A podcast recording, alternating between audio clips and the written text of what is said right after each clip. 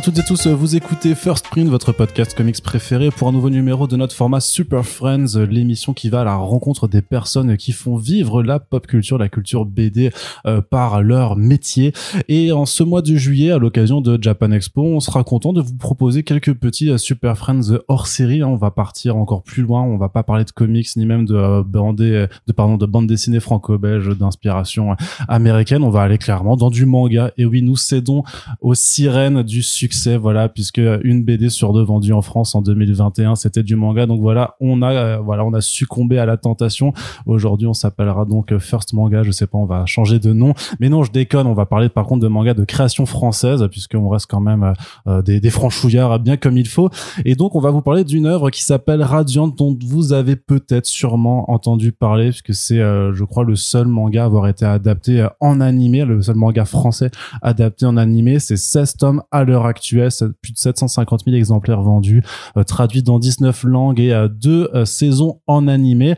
Donc voilà un manga qui a euh, beaucoup de succès et qui va continuer de se développer, comme vous allez le comprendre en écoutant cet entretien, puisque nous avons le plaisir de recevoir son auteur et dessinateur Tony Valente. Bonjour à toi Tony.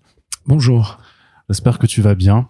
Mais ça va super. Voilà, tu n'es pas trop intimidé de faire une interview, sachant que tu en as déjà fait 200 euh, depuis euh, le tout début de, euh, de Radiant. Mais, mais justement, mais il y a quand même des personnes peut-être qui ne te connaissent pas parmi ceux qui, ceux qui nous écoutent, puisque voilà, on parle beaucoup de comics en général, donc pas forcément de manga, même si on en lit quand même. Est-ce que tu pourrais un petit peu te présenter? On va voilà, on va faire un petit peu les questions par lesquelles tu seras obligé de passer pour. Mais il y a aucun, j'ai aucun problème avec ça. Moi, je suis content si, si on peut faire découvrir ça à de nouvelles personnes. Alors, vas-y, euh, lance-toi. Tony Valente, qui es-tu euh, Je suis bah, Tony Valente. Ça, c'est bien. Voilà. Départ. Euh, je suis auteur de manga, donc le manga Radiant. Euh, mais j'ai aussi fait de la bande dessinée auparavant. Ça fait une vingtaine d'années que je suis dans le game. Et j'ai commencé en faisant de la, de la bande dessinée chez Delcourt d'abord, ensuite chez Soleil. J'ai fait trois séries euh, juste avant Radiant. Radiant est donc ma quatrième série. C'est la plus longue à ce jour. Hein. Je suis en train de faire le tome 17 aujourd'hui. Et, euh, et, puis voilà, je crois que c'est tout ce qu'il y a à dire. Je fais le dessin et le scénario.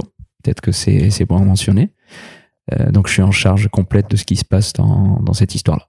Okay. Et pour euh, des personnes qui n'auraient jamais lu Radiant euh, de leur vie, comment est-ce que toi tu fais le brief de cette série aujourd'hui? C'est une série, c'est une quête initiatique d'un jeune euh, apprenti sorcier qui s'appelle Seth, qui vit dans un monde où euh, tombent des monstres, les Némésis, et euh, chaque personne qui rentre en contact avec les Némésis a quasi toutes les chances de mourir. Et ceux qui en survivent euh, bah, vont développer ce que j'appelle des infections. Ce sont des, des genres de tares physiques qui, c'est pas des super pouvoirs, c'est, c'est des boulets qui vont traîner toute leur vie en fait.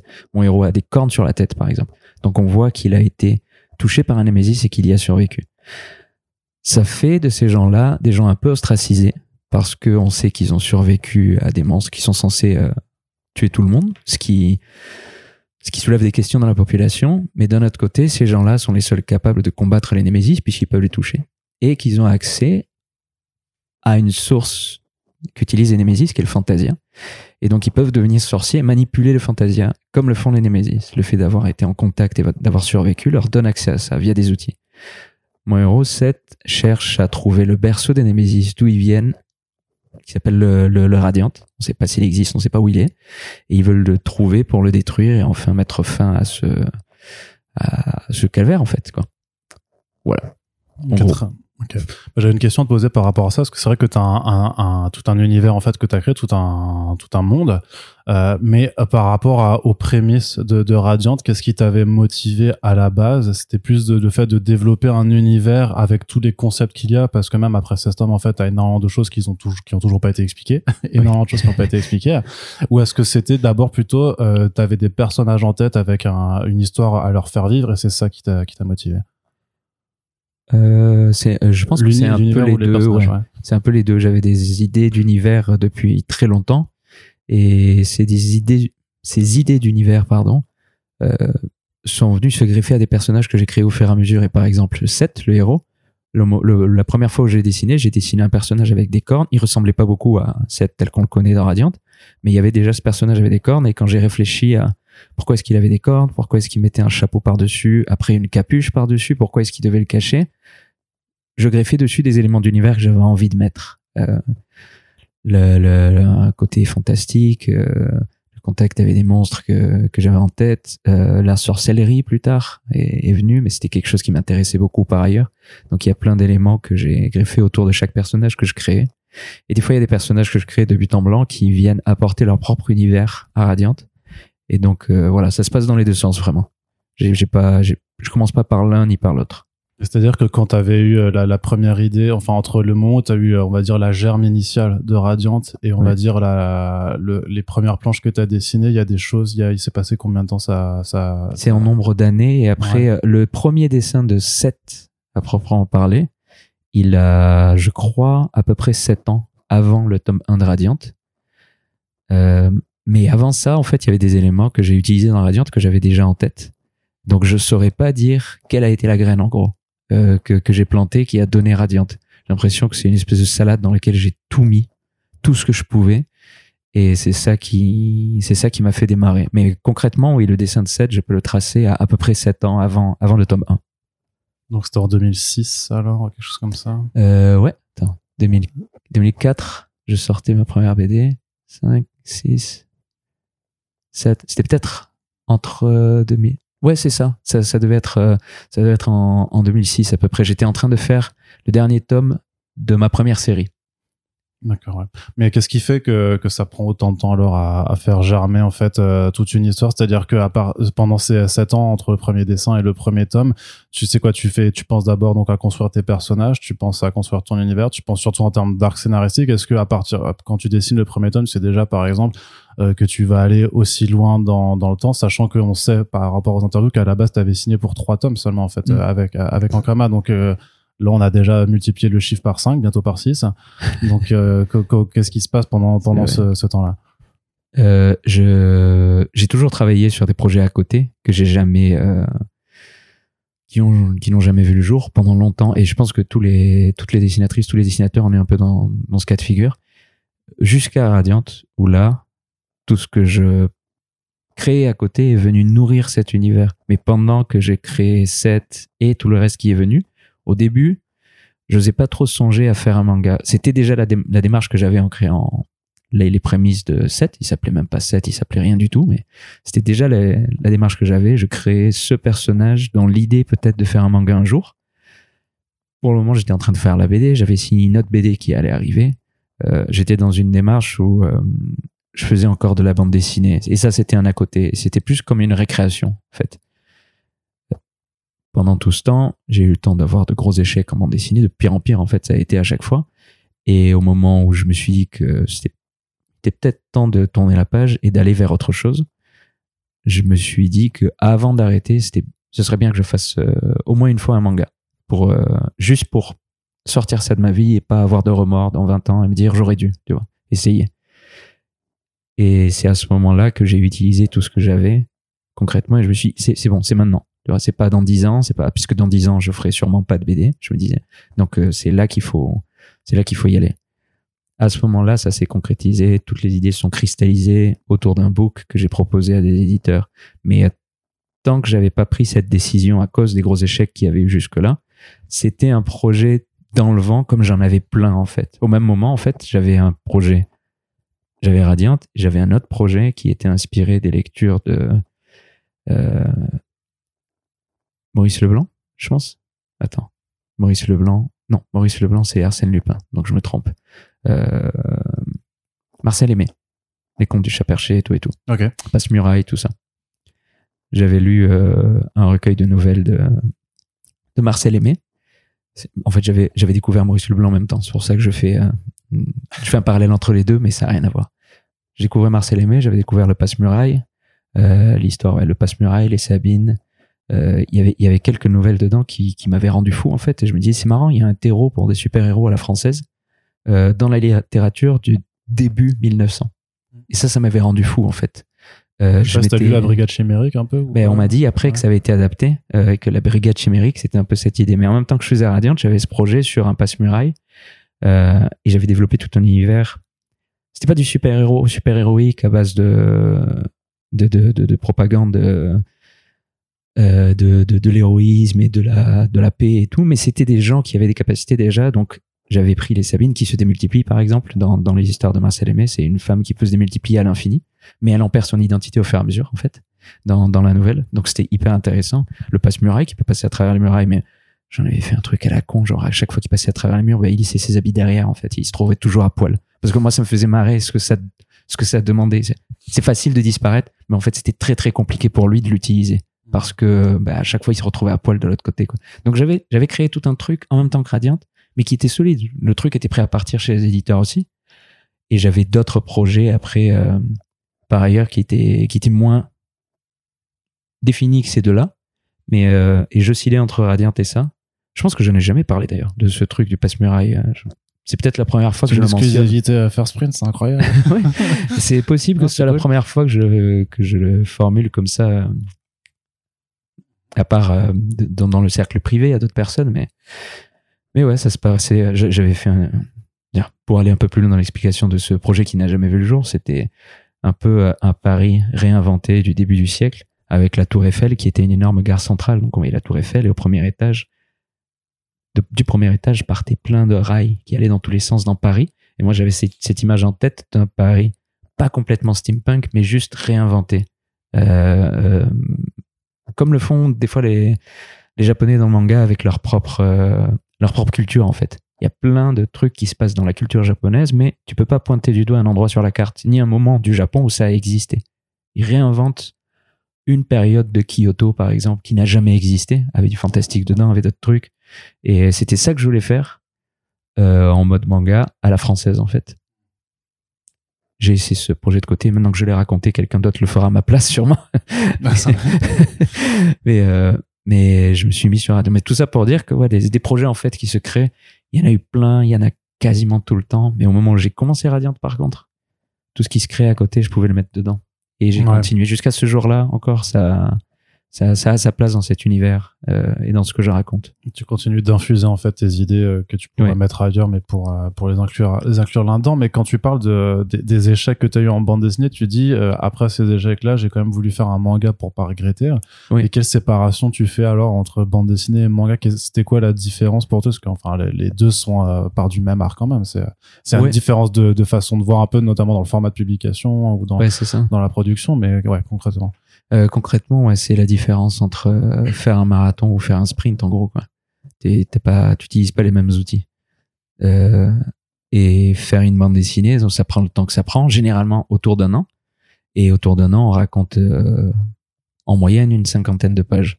C'est pas énorme ce qu'on peut raconter dedans. Et le type d'histoire que je voulais raconter était beaucoup plus fleuve en fait. C'était euh, une vraie série que je voulais. Et je trouvais que c'était compliqué de faire une série où il y avait juste un tome tous les ans. Moi, j'aime m'adresser à un public qui est plutôt large, familial, où il y a des enfants qui ont 8 ans qui peuvent embarquer dans la série, et il y a aussi des adultes qui ont 40 balais euh, et, qui, et qui vont et qui vont kiffer la série aussi. Donc, j'aime ce, ce truc-là que proposent les les shonen manga. Euh, avec un album par an, ça met de côté toute une partie du public jeunesse qui grandit trop vite en fait déjà. Euh, alors à part les énormes références que sont des Titeuf, Astérix et des trucs comme ça, c'est pas évident. Ça me semblait pas euh, opportun pour l'histoire que je voulais raconter. En plus, le fait d'avoir de la couleur à mettre et le fait d'être capable de faire la couleur, je pouvais pas passer ma couleur à qui que ce soit. Du coup, ça me prenait deux tiers du temps. Et ça, ça me rendait fou. En fait, je voulais juste raconter mon Ouais, histoire. J'avais vu des, des interviews tu disais que tu détestais la couleur en fait. Euh, faire à la couleur Enfin, sur du long terme, ouais, ça m'énerve. Ouais. Je veux le résultat, donc je vais le faire. Et pendant que je le fais, les quatre premières pages de Radiant sont toujours en couleur. Je m'éclate. Il y a aucun problème avec ça. Passer ça, euh, je m'éclate plus. je pars dans l'histoire en noir et blanc, c'est parfait. Ça peut avancer. Et puis ça peut avancer vite aussi. Euh, en, manga, il y a beaucoup de pages. T'as la place de développer les histoires profondément, assez vite. Et la mécanique, elle est, différente en BD. Et j'ai pas le, j'ai pas le, truc qu'il faut pour écrire en bande dessinée. Je m'en rends compte, je m'en rends compte aujourd'hui. J'ai plein, plein de connaissances qui font ça bien. J'ai plein de séries de BD que j'adore et que je voudrais pas voir en manga, mais euh, c'est propre au format qui, qui sont capables d'utiliser en fait. Je suis capable, je suis pas capable d'utiliser un format BD, je pense.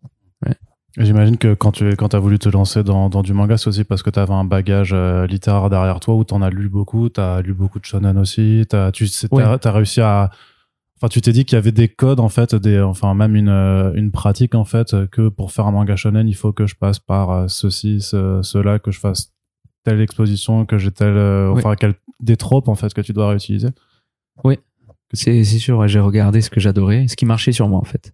J'ai regardé tous les shonen dans les les histoires fonctionnaient sur moi dès le début et j'ai essayé de décrypter qu'est-ce qui qu'est-ce qu'elles ont en commun et pourquoi pourquoi ça marche sur moi. Pas pourquoi ça marche, ça se vend parce que je regardais des shonen qui ne se vendaient pas, mais qui marchaient sur le public que je suis.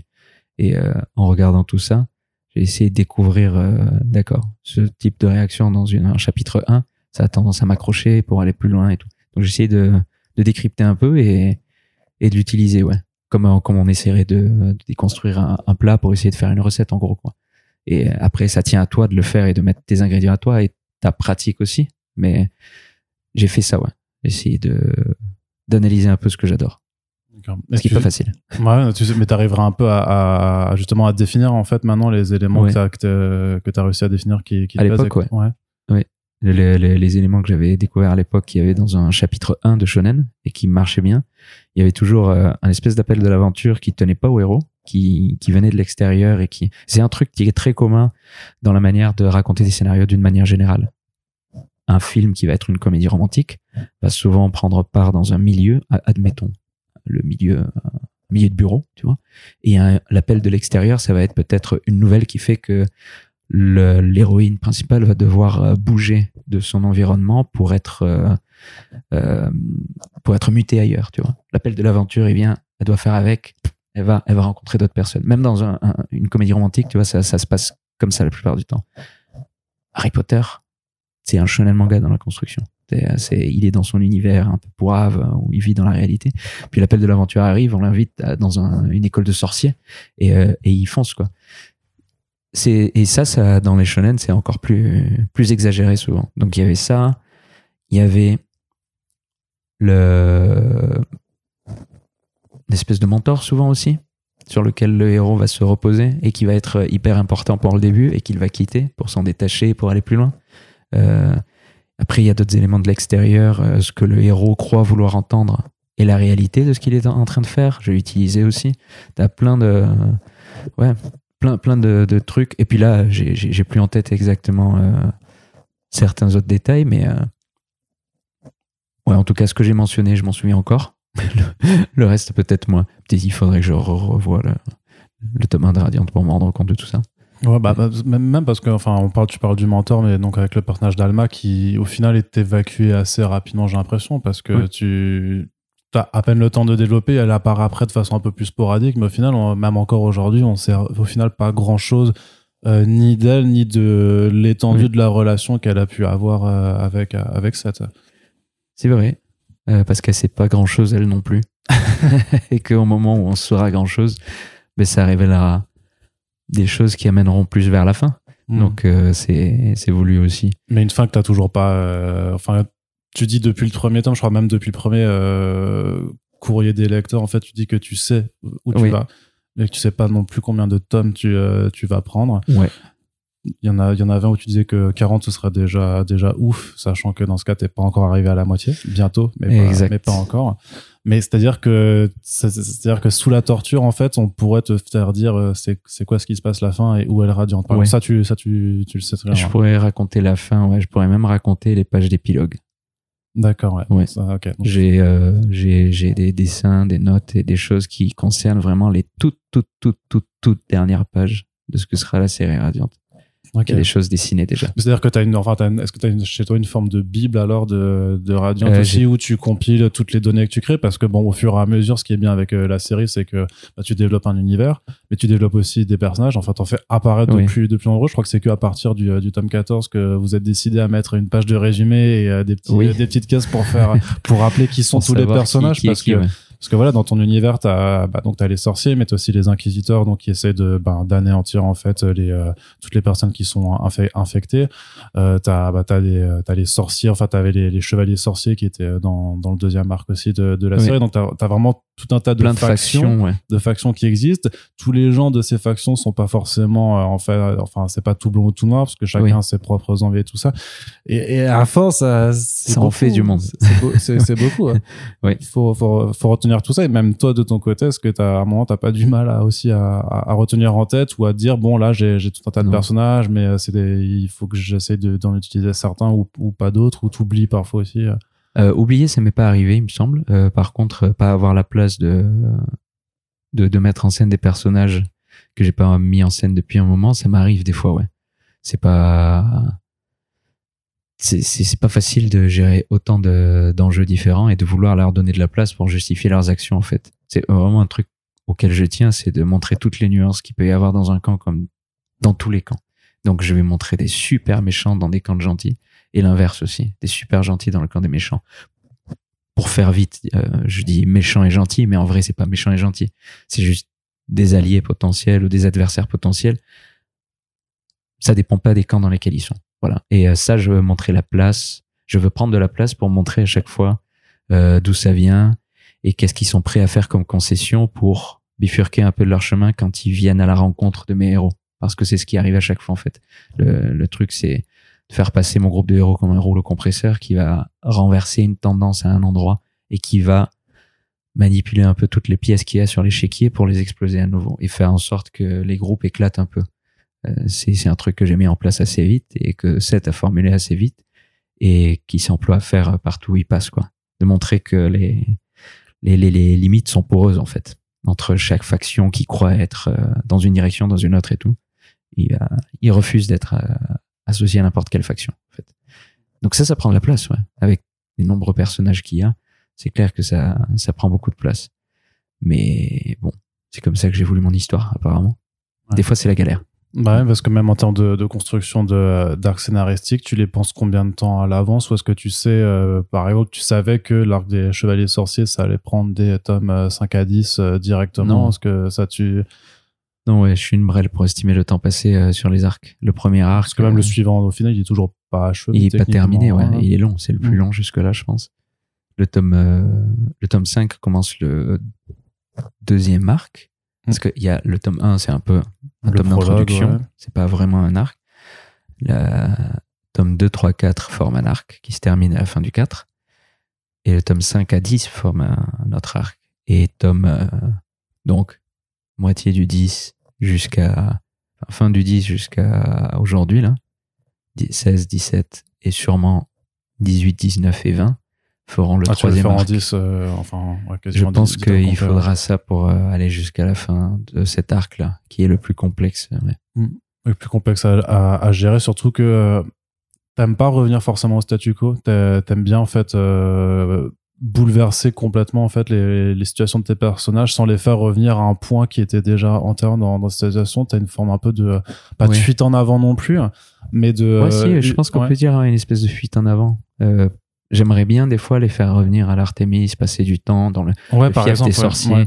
Et à chaque fois que je le fais, bah, je l'ai fait entre l'arc euh, bah, des chevaliers de Mario Kart. Euh, ouais, c'est ça, une petite course sur balai à la Mario Kart qui m'a vite saoulé parce que le si j'ai pas des enjeux suffisamment euh, suffisamment profonds en fait, euh, je m'ennuie vite. Et là, quand j'ai fait la course de balai, je me disais c'est marrant, j'invente des règles et tout. Je, je je vais délirer avec. Et très vite, je me suis rendu compte que ça m'amusait pas. En fait, c'était juste un tour de manège. Donc, j'ai dû rajouter dans cet entre-deux là, j'ai dû rajouter une dimension plus humaine avec le rapport entre euh, Seth, qui devient une espèce de mentor pour euh, euh, Taj, qui est, euh, je, vais oublier son nom tellement ça fait longtemps que je l'avais pas. Il bah, Taj, qui était euh, ouais, le, un, infecté qui apparaît dans le tout premier arc. C'est ça. Dans cette dans cette famille qui avec ça, la, la, femme qui verse du thé. Qui verse du thé euh, sur son homme pour le calmer. Ça. ouais, j'avais bien déliré avec eux. Et Taj, c'était clairement le l'histoire d'un petit gars qui est dans une situation qu'il n'a pas choisie et euh, pour lequel on le pointe du doigt. Donc la, la situation de euh, quasiment tout le monde quand tu grandis dans un endroit où on te pointe du doigt. Où, en fait, du coup, j'étais attaché à lui et le faire revenir, c'était une manière de montrer que j'ai pas oublié. Et puis j'ai pas oublié l'impact qu'aura eu la rencontre avec Seth et l'ouverture que ça lui a permise. Et du coup, j'ai remis ça puisque ça me saoulait la course de ballet et que Taj était là.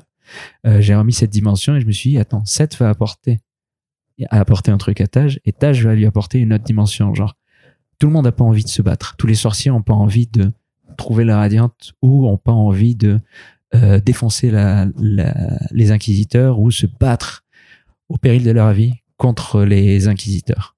Il y a des sorciers qui veulent juste utiliser la sorcellerie pour montrer qu'il n'y a rien à craindre et il y a tout à admirer, tu vois.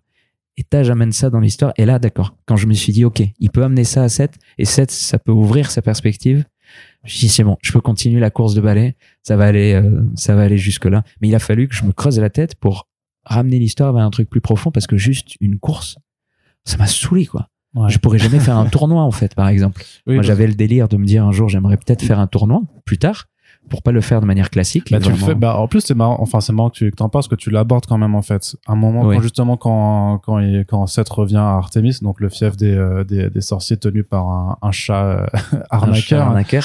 euh, T'en as en fait qui disent ouais c'est Seth faut que tu te battes viens viens te battre et justement non mais ça Oui. ça, ça m'intéresse pas et là on se dit ah tu voulais pas faire un truc à la Dragon Ball en te disant je vais me faire un arc de, de tournoi de sorciers euh, qui... Oui. ça tu voulais pas le faire alors Euh, non, en fait, j'ai trop d'autres choses à, à raconter. Mm. Et euh, le tournoi, c'était pas suffisant. Et j'adore lire Dragon Ball et les premiers tournois qu'il y a. Ça me, ça me, ça me rend fou. Mais le faire, là, ah, je m'ennuierais trop, ouais. Ça marche pas. Donc, euh, je l'ai abordé pour dire, n'attendez pas. vous attendez De pas voir à- ça. vous, ouais, vous Mm. attendez pas à ça très bien il y avait un, un autre aspect aussi que je voulais voir c'est par rapport même au nombre de personnages que tu que tu crées je pense qu'on doit être à plus d'une soixantaine hein, de personnages euh, plus ou moins réguliers quand même euh, maintenant si si, si je m'abuse Peut-être. En termes de design. Oui. Tu, passes combien de temps à rechercher? Parce qu'on voit aussi dans, dans, les, dans les notes quand tu réponds euh, au, au lecteur en fait qu'il y a certains, en tout cas pour les noms, tu recherches dans des cultures, dans de la littérature, tu fais des références à des, à, on va dire à- parfois même à des contes et légendes très très connus Oui. euh, et tout ça. Mais même mais en termes de design, par contre, tu euh, tu fais beaucoup de recherches pour à chaque fois trouver le, le cara design qui va fonctionner. Le, le, le personnage que j'ai le plus cherché, c'était euh, Seth et Oko. Où Ouais. J'ai passé le plus de temps, euh, beaucoup plus sur Seth que n'importe qui d'autre.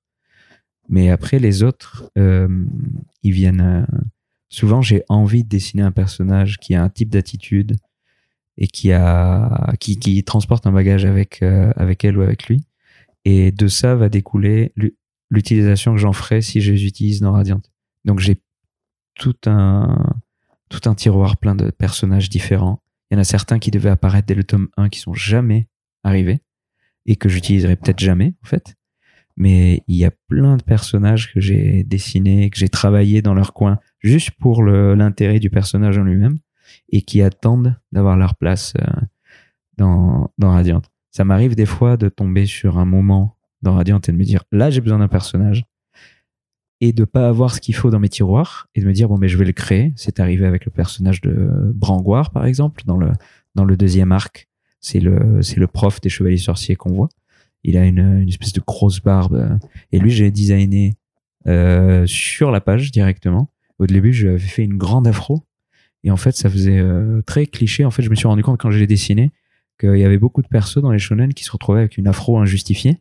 Et je me suis dit si je la prends cette afro et je la mets en bas sous son menton, ah c'est stylé comme dessin. Donc il a une barbe toute ronde, énorme sous ce, sous son nez quoi, et euh, et ça tient à- au design sur la page directement. J'avais besoin d'un prof, je l'ai mis là, j'ai designé de suite et puis après euh, je l'ai traîné autant que j'avais pu et je me suis attaché à lui. Mais sinon, souvent je vais puiser dans les tiroirs pour euh, pour amener euh, du, du matériel dans Radiant que j'ai déjà construit en fait. Qu'est-ce qui fait pour toi qu'un design, tu, tu le fais tester tes designs, tu, je sais pas si à tes proches, à ta famille, euh, machin, Non. tu, non. Non, je, je, c'est juste à l'épreuve de mon œil à moi. Si ça me parle, si j'ai l'impression de, de, de rencontrer un perso, en fait. Souvent, c'est là que je vais l'utiliser. Si j'ai l'impression d'avoir un, un personnage quand je le vois que j'ai déjà vu, ça m'ennuie. Mais si j'ai l'impression qu'il est familier parce qu'il aurait des choses à me raconter, j'aurais des choses à découvrir, là, je me dis qu'il y a un bon truc à choper, en fait. Euh, qu'il a suffisamment qu'il ou elle a suffisamment de bagages visuels pour amener des idées, mais qu'on soit suffisamment intrigué pour aller plus loin à un moment donné. Qu'on ne connaisse pas tout du personnage d'emblée, mais qui ait déjà une direction. Tu vois, c'est pas quelqu'un d'insipide, c'est pas quelqu'un de neutre, c'est pas quelqu'un de plat. Euh, ça, ça va m'ennuyer, je vais pas l'utiliser. Et c'est pas quelqu'un non plus qui a tout qui est écrit sur lui ou sur elle. Ça, ça va m'ennuyer aussi. Si s'il y a un méchant qui arrive avec euh, des pics de partout, des cicatrices et euh, des, des battes avec du barbelé, ça raconte trop de choses Et ça, ça m'intéresse pas. Si euh, il arrive et qu'il a une batte avec du barbelé et qu'éventuellement il a des, jolies petites couettes et euh, et, euh, et des diamants sur les dents, c'est déjà plus curieux, tu vois. J'ai pas créé un personnage comme ça, mais il y a quelque chose qui va m'interpeller. Je me dis, attends, mais putain, il a l'air super coquet. Euh, en plus, il a des bijoux sur les dents. Qu'est-ce qui se passe? Mais il a une batte avec du barbelé, tu vois. La violence, mais en même temps la coquetterie. Euh, ça pose des questions qui font que je vais peut-être vouloir euh, vouloir creuser. Je vais jamais dans des extrêmes euh, aussi forts, hein, euh, même si j'aimerais souvent, mais en fait, je m'autorise rarement à le faire. Pourquoi mais ça euh, je sais pas, peut-être que peut-être par habitude. Ça m'arrive des fois le, le roi Herclès par exemple. C'est un espèce d'extrême de tirer dans plein de côtés différents qui font que ça devient un personnage unique, il me semble. Mais euh, il est hyper hyper musclé, il est immense, alors que c'est pas un géant rien du tout. Il a un nez pointu mais euh, qui pourrait percer n'importe quoi. Il parle comme s'il avait 15 ans et que c'était un rappeur. Et en même temps, il a une euh, il a un gouvernail en or sur le dos. C'est quand même curieux comme design. Et ben tout ça, euh, quand ça m'est venu et que ça a construit le personnage, je me régalais quoi. Je me disais, c'est trop bien. Pourquoi est-ce qu'il est, pourquoi est-ce qu'il est comme ça? Pourquoi tous ces éléments ensemble en fait? Et c'est devenu là, là depuis que j'ai repris les dédicaces, euh, ce que j'avais pas fait depuis presque trois ans maintenant. En reprenant les dédicaces, je me rends compte à quel point il a marqué les lecteurs ces dernières années. Je savais pas, je venais pas. Donc Ouais. euh, Bah, notamment avec compte. son caractère et effectivement sa façon de s'exprimer où t'as vraiment l'impression que c'est euh, une caricature de du, du, du jeune qui ouais qui parle en verlan qui met mais enfin qui utilise même et ce, qui est bien est-ce qu'on qu'on voit aussi avec euh, ça se voit que tu bah tu gardes aussi euh, enfin tu suis je pense quand même un peu ce qui se passe avec euh, la jeunesse ou même la façon dont on va dire dont les Bah, jeunes entre guillemets parlent J'écoute si du rap et de la drill et, Ouais, voilà. et de la trap. Et du Mais coup, parce que ouais, on voit de la moula assez, quoi. ouais. Quand t'as quand t'as moula qui apparaît au- dans le tome 15 euh, ou 14, Ouais, tu ça, c'est ok, ça, là, c'est vieux déjà. Bah, ça, c'était déjà vieux. Ouais. Euh, ouais, c'était déjà vu. Et je voulais aussi lui mettre un aspect un peu ringard parce que je sais très bien qu'à mon âge, j'ai 37 ans, Mm. je sais pas tout ce qui se passe quand t'as 15 ans et comment tu parles. Je peux capter des bribes à travers la musique, à travers des trucs que je vais écouter, mais euh, je j'ai pas l'entièreté de la culture non plus comme je pouvais l'avoir à l'époque. Donc euh, je le fais ringard quand même, un peu. Tu vois, il veut faire un tisane challenge, tu vois. La tisane, c'est super ringard pour faire un tisane Ouais. challenge. Mais il veut faire un challenge. Alors il est un peu dans le dans le coup aussi, tu vois, mais d'une manière ringarde aussi. Donc euh, ouais, c'est pour ça que des fois dans les mots, volontairement, je je le fais ringard. ouais. Et euh, c'est cette envie de de- d'attirer la curiosité pour chacun des personnages en fait qui est qui drive à chaque fois en fait euh, ta ta construction dans dans Cara Design comme le fait de bah, notamment par rapport à, par rapport à je sais pas par exemple à Amir donc euh, qui est Ouais. euh, le, le- c'est un personnage dont, dont la barbe en fait tu t'aperçois qu'en fait c'est ses pieds qui se met sur des faux corps en fait justement pour Ouais. cacher que c'est un que c'est un que c'est un lutin T'as bien Euh, spoil là. hein? Bah non bah sorti il y a Non, mais 6 ans je euh, sais. Pour les gens qui découvrent, ouais oubliez, ouais. oubliez. Ouais, non, mais ouais, c'est- oui, c'est vrai, c'est vrai que on va dire que les gens qui nous écoutent de- découvrent peut-être pas tous. Donc euh, voilà. Ouais. Mais j'ai pas dit qui c'était. C'est c'est quand même plus important de savoir qui c'est. Tu l'as Voilà. dit. C'est dit? Non, J'ai Ah, dit que non, c'était non, un- j'ai dit que d'accord. c'était un non. lutin, mais j'ai pas dit qui Oui, c'est euh, réellement. oui, tu vois, oui, donc voilà, je, vrai, je garde les secrets. Mais voilà, mais même, même la, la reine boyassée qui est qui est qui est gigantesque. Oui. Euh, Grimm aussi qui a un qui a un, qui a un pur design. Ouais, alors lui, euh, c'est juste un point d'interrogation géant en fait. Ouais, c'est ça. Tou- toujours, c'est à chaque fois, c'est c'est c'est vraiment le ce qui te pousse vraiment, c'est de dire il faut que j'ai quelque chose. À chaque fois qu'il va me dire, faut au moins qu'il y ait une personne en fait qui se dise, ok, ce détail-là, ça, ça m'intrigue et c'est pour ça Ouais. que je je vais m'intéresser. Euh, souvent, ouais. Euh, pas que. Par exemple, pour le cas de Oko, euh, je me Ouais. suis posé souvent la question quand j'ai fait. euh, elle devait arriver dès la, dès la page premier, 1 du ouais. tome 1. Et elle n'était pas en- encore maturée suffisamment. Du coup, j'ai pris du temps euh, pour, pour la construire un peu plus. Et au moment où j'ai voulu la faire entrer dans l'histoire, euh, donc Oko, c'est le premier personnage de couleur du groupe. Euh, et quand je l'ai fait rentrer, je me suis posé la question est-ce que j'utilise cet aspect dans son histoire ou pas? Et j'ai fait le choix de pas l'utiliser, de me dire euh, voilà une question que je vais pas poser parce que j'ai envie de j'ai envie de montrer juste un perso qui est construit parce que je l'ai construit pour tout le reste qui a été construit et de pas avoir à mettre ça dans la case des justifications. Elle a pas à justifier, tu vois. Euh, donc elle, clairement, c'était euh, c'est devenu un point d'interrogation le fait que j'en parle pas. Il y a des gens qui m'en parlent des fois en disant sinon ça se passe bien euh, parce qu'elle est dans un monde plutôt de blanc euh, là où elle est. C'est une culture plutôt celte. Euh, c'est une fille de couleur, on n'en voit pas tellement et tout dans le coin. Et je voulais juste montrer un endroit où ça posait pas de problème et où elle avait pas à justifier ça et où du coup ce premier personnage de couleur qui prenait beaucoup d'importance dans mon histoire euh, la justification, c'était pas ça. Comme c'est le cas, j'avais entendu en fait des actrices parler, des actrices françaises parler, qui disaient à chaque fois que nous, on veut avoir un rôle, il faut qu'il y ait marqué noir sur blanc sur le, sur le rôle personnage noir. Sinon, on n'a pas le droit de faire euh, les castings. Je me disais, c'est quand même fou qu'il faille justifier sans arrêt dans la caractéristique du personnage pourquoi ce personnage est de couleur, pourquoi ce personnage est une femme, pourquoi ce personnage euh, vient de loin, pourquoi ce personnage est handicapé, que ça devienne une caractéristique quand le fait qu'un personnage soit un homme n'est pas une caractéristique. Tu vois, c'est un truc, c'est un tronc commun à plein de personnages. On l'enlève des caractéristiques. Mais quand c'est couleur, quand c'est euh, femme souvent aussi, quand c'est handicap, quand c'est encore plein d'autres choses, euh, orientation sexuelle ou quoi, on en fait un point d'ancrage du personnage et, on le construit autour de ça. Mon choix, c'était de pas le faire justement et de pas soulever la question et de montrer, euh, voilà, voilà un truc qui existe dans cet univers, voilà un truc, euh, elle le justifiera pas, j'ai pas à le justifier pour qu'elle soit là. Mais c'est devenu une question, en tout cas, pour des gens qui sont arrivés vers moi et des gens qui se sentaient concernés, en fait, par ça, parce qu'ils le sont, parce que eux, dans leur vie, ça se passe pas aussi bien, et qui m'ont posé la question, par contre. Donc, malgré tout, même en voulant pas soulever de questions avec ce personnage, que j'avais fait volontairement avec Grim, Grim, il a des bandelettes partout autour de lui, euh, ben forcément, Grim, en ayant des bandelettes partout autour de lui, eh, il soulève des questions. Qu'est-ce qu'il y a en dessous, en fait? Est-ce qu'il y a quelque chose? Est-ce qu'il n'y a pas quelque chose? Est-ce qu'il y a un truc euh, qui est nocif? Est-ce qu'il a peur de la lumière? Est-ce que... Toutes les questions que tu peux te poser peuvent exister avec ce personnage. Euh, aussi, pourquoi est-ce qu'il a une, euh, un slip dans la barbe? À la première fois qu'on le voit, on voit un mec barbu avec un slip. C'est curieux, quoi. Tu dis, forcément, c'est pas anodin. Mais euh, donc, j'avais pas l'impression d'orienter à chaque fois sur le questionnement. Mine de rien, c'est ce qui arrive souvent quand je quand je vois le, le rapport avec les lectrices et les lecteurs. Mais c'est pas forcément alors du coup, il euh, y, a, pas vraiment de, de, questionnement non plus dans ce que tu veux représenter aussi quand tu euh, quand tu construis tes personnages justement par rapport à ces questions de bah soit de, de, représentation. Ouais, c'est ça. Ouais, euh, je fais un peu plus volontairement maintenant. J'imagine que ça a changé aussi, que le, bah, la façon dont on parle de culture de, depuis dix ans a évolué, donc ça ça t'a aussi amené à, à, faire changer ton regard là-dessus. Bah, c'est ça. je pense qu'au lieu de shifter le regard, ça a fait changer la manière dont je voulais en parler. C'était je pense que j'étais plus naïf avant aussi et que quand j'amenais les choses, j'étais pas forcément au courant que en, en, défendant une chose bien, tu peux quand même faire du mal à la communauté que tu défends.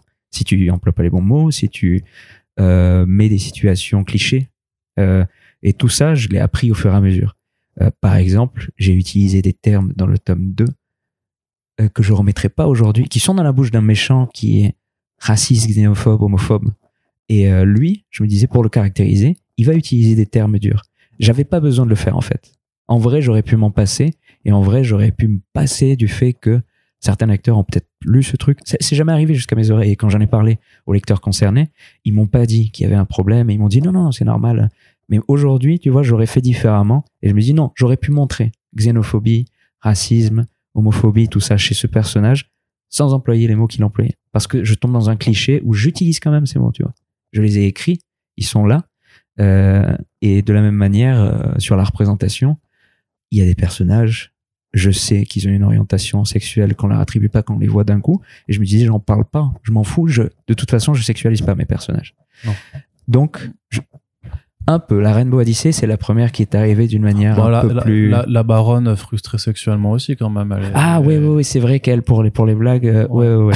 et, euh, et, et c'est vrai, oui, je l'ai fait quelques fois en fait. Miro, aussi, Miro aussi, il a des Miro aussi, fait, ouais, c'est vrai, c'est vrai. T'as as raison. Après, fait, ça reste euh... dans un registre très coquin et euh, t'es même pas parce que moi, je me, je me disais même avec, euh, notamment avec la, avec la, première, enfin avant même qu'on rencontre Mélie où on, oui. on, dit juste en ouais, c'est une rousse à, avec euh, une forte poitrine. Je me suis dit ah, il va nous, va nous faire une Bulma like. Et au final, mm. tu t'atteins jamais, tu, tu n'atteins pardon jamais oui. ce, le degré de coquinnerie qu'il y a pu avoir avec Bulma dans Dragon Ball. Oui, mais t'as quand même des petits, voilà. Mais ça, j'aurais aimé, tu vois, par exemple exemple, euh, j'aurais aimé faire une autre blague à la place. C'est ouais. clairement le truc de le genre de truc sur lequel en retombant. au final mais c'est vrai mais au début tu dis ah on est dans un trope clairement de bah, ouais, de, de, de ça. shonen et au final c'est je veux dire mais après t'as jamais mis en scène de situation un peu un peu grivoise où euh, où euh, Mélie deviendrait sexy et je serais je sais pas perdrait ses vêtements après un combat ce genre de choses ouais, par non, tu, non. tu le fais pas ouais c'est clair que ça je le ferai pas et je, même j'étais déjà dans les démarches je le ferai pas mais il y a clairement quelques petites phrases quelques petites scènes au mmh. début que je ferais différemment c'est pas pour les enlever c'est juste être sûr que on comprenne dans la formulation que c'est pas ça qui va se passer, c'est pas ça qu'on doit attendre de mon histoire et qu'on soit clair là-dessus. Donc euh, il y a des choses maintenant que je formule. Il y a euh, et il y a là en dédicace, il y a plein de gens qui sont arrivés me voir en disant ah mais Kamagoe en fait il est gay. Et euh, j'ai ouais c'est vrai. Et ça a été mentionné dans une bulle vite fait dans un des derniers tomes. Et j'ai voulu poser Oui, le fait. genre, ah, tu pour- t'intéresses aux femmes maintenant. ouais. Ouais, c'est ça. Ouais. Pourquoi t'arrêtes pas de la mater euh, depuis quand t'es passé aux femmes? Quelqu'un lui dit. Et euh, je mentionne à travers ça juste le fait que voilà, ça existe, il est là. euh, J'ai posé son orientation sexuelle. J'en avais pas parlé avant. Je le savais depuis que je l'avais créé et je pensais ne pas en parler. Mais avec toutes les, tous les problèmes de rejet qu'il y a ces derniers temps à l'égard de plein de communautés, notamment la communauté LGBT, euh, je me disais c'est peut-être bien de qu'il y ait des gens qui sachent que Ouais. euh, il y, a, y, a y a de mes personnages qui, qui le sont aussi et que je commence à le mentionner et que je, et que je participe à la représentation aussi. Je pense que je le fais suffisamment. Suffisamment, non. On le fait jamais suffisamment pour qui que ce soit. Mais il me semble que j'ai réussi à mettre des efforts, euh, sans faire d'efforts perso, mais euh, j'ai réussi à le faire du côté des- de la représentation des différentes ethnies. Euh, Il y, a, il y a plein de gens qui, qui viennent à moi pour me dire Ben, c'est les premiers mangas dans lesquels on se sent représenté. Et ça, ça fait plaisir. C'est pas, je le fais pas pour ça, je le fais parce Non. que c'est naturel euh, quand tu grandis en France de montrer de la diversité, il me semble. Il me semble que si tu le fais pas, ça parle de toi, tu vois.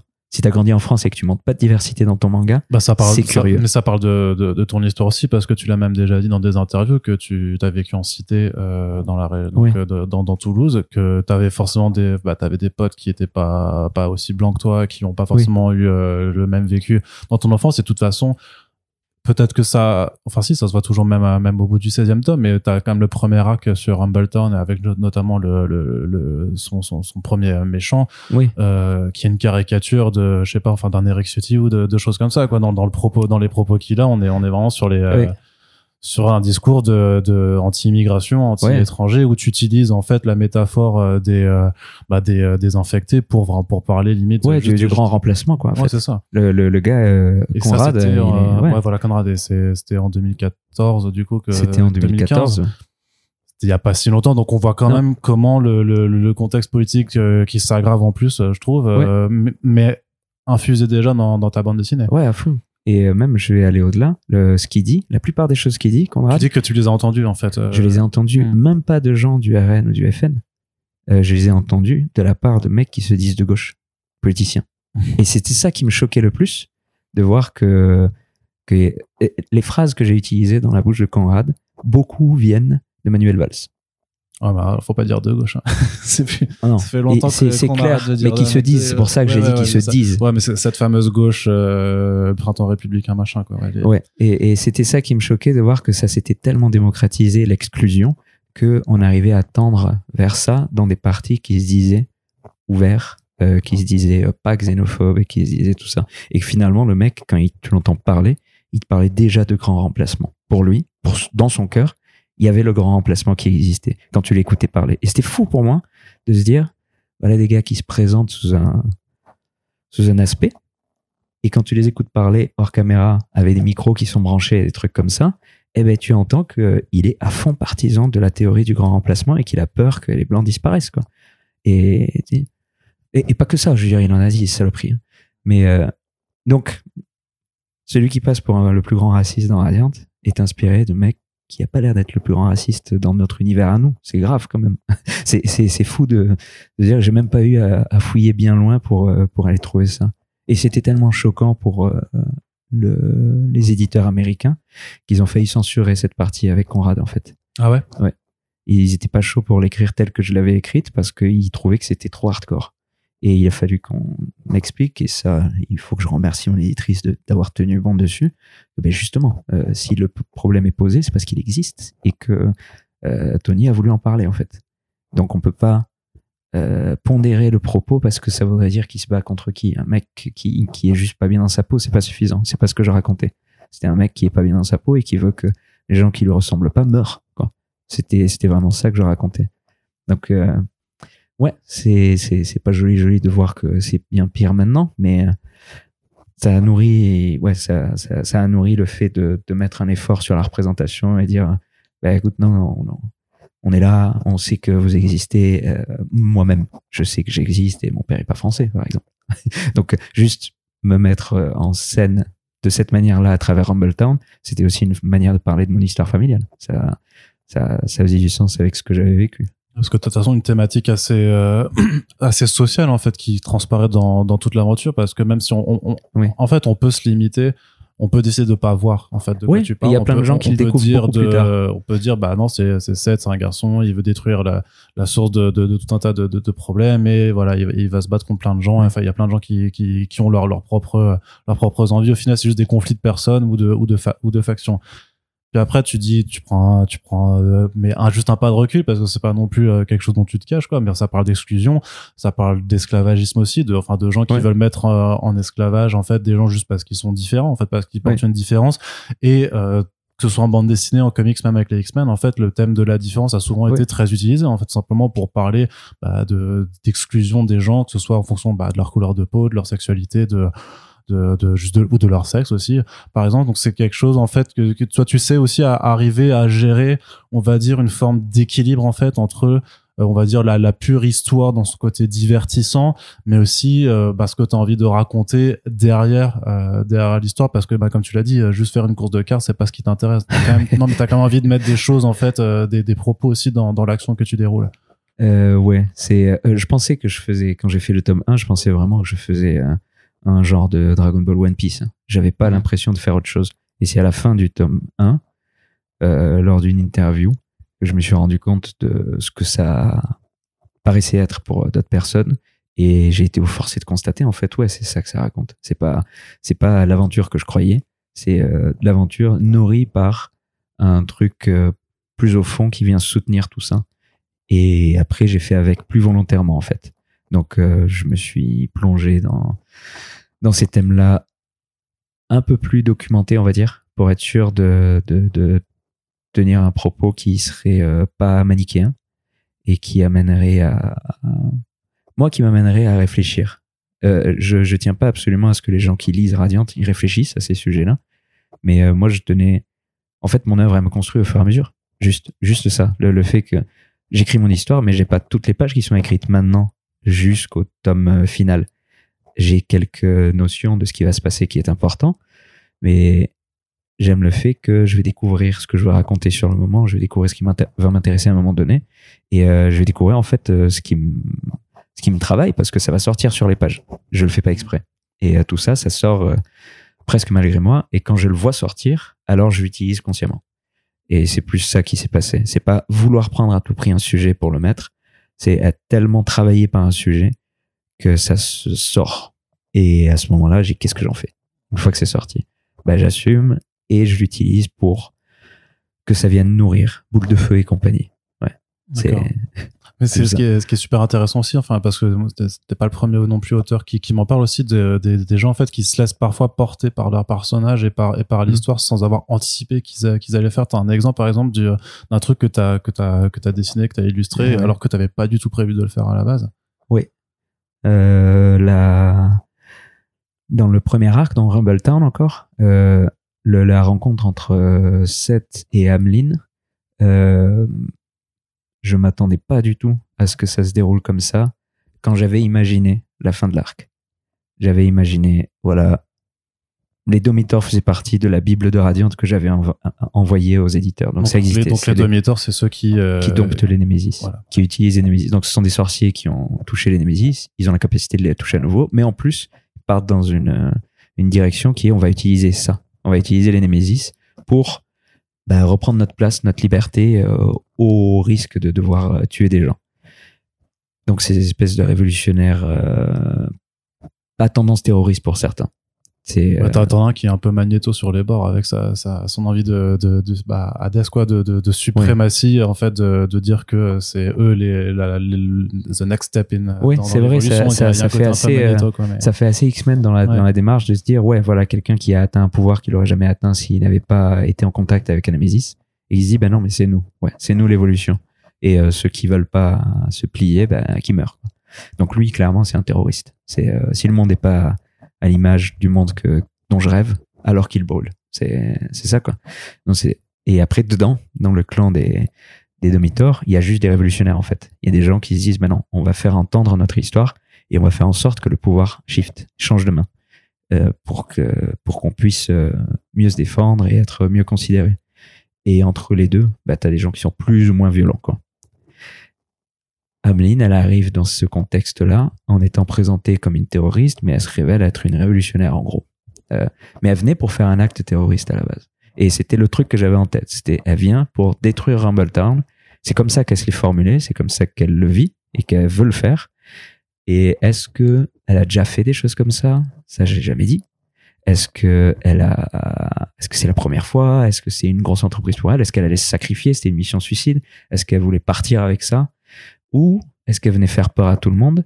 La question reste entière. Tu sais, j'ai jamais révélé vraiment euh, ce qu'il y avait ça, mais mais du moment où je l'ai mise en scène et que je me suis rendu compte que ben voilà quelqu'un qui a été rejeté, qui a été utilisé par le pouvoir comme une espèce d'arme à un moment donné, euh, un bouclier contre les Némésis, et qui a été sacrifiée quand elle était petite quasiment. Elle s'en est sortie grâce à des Némésis. Et cette, son histoire, c'est presque la même en fait.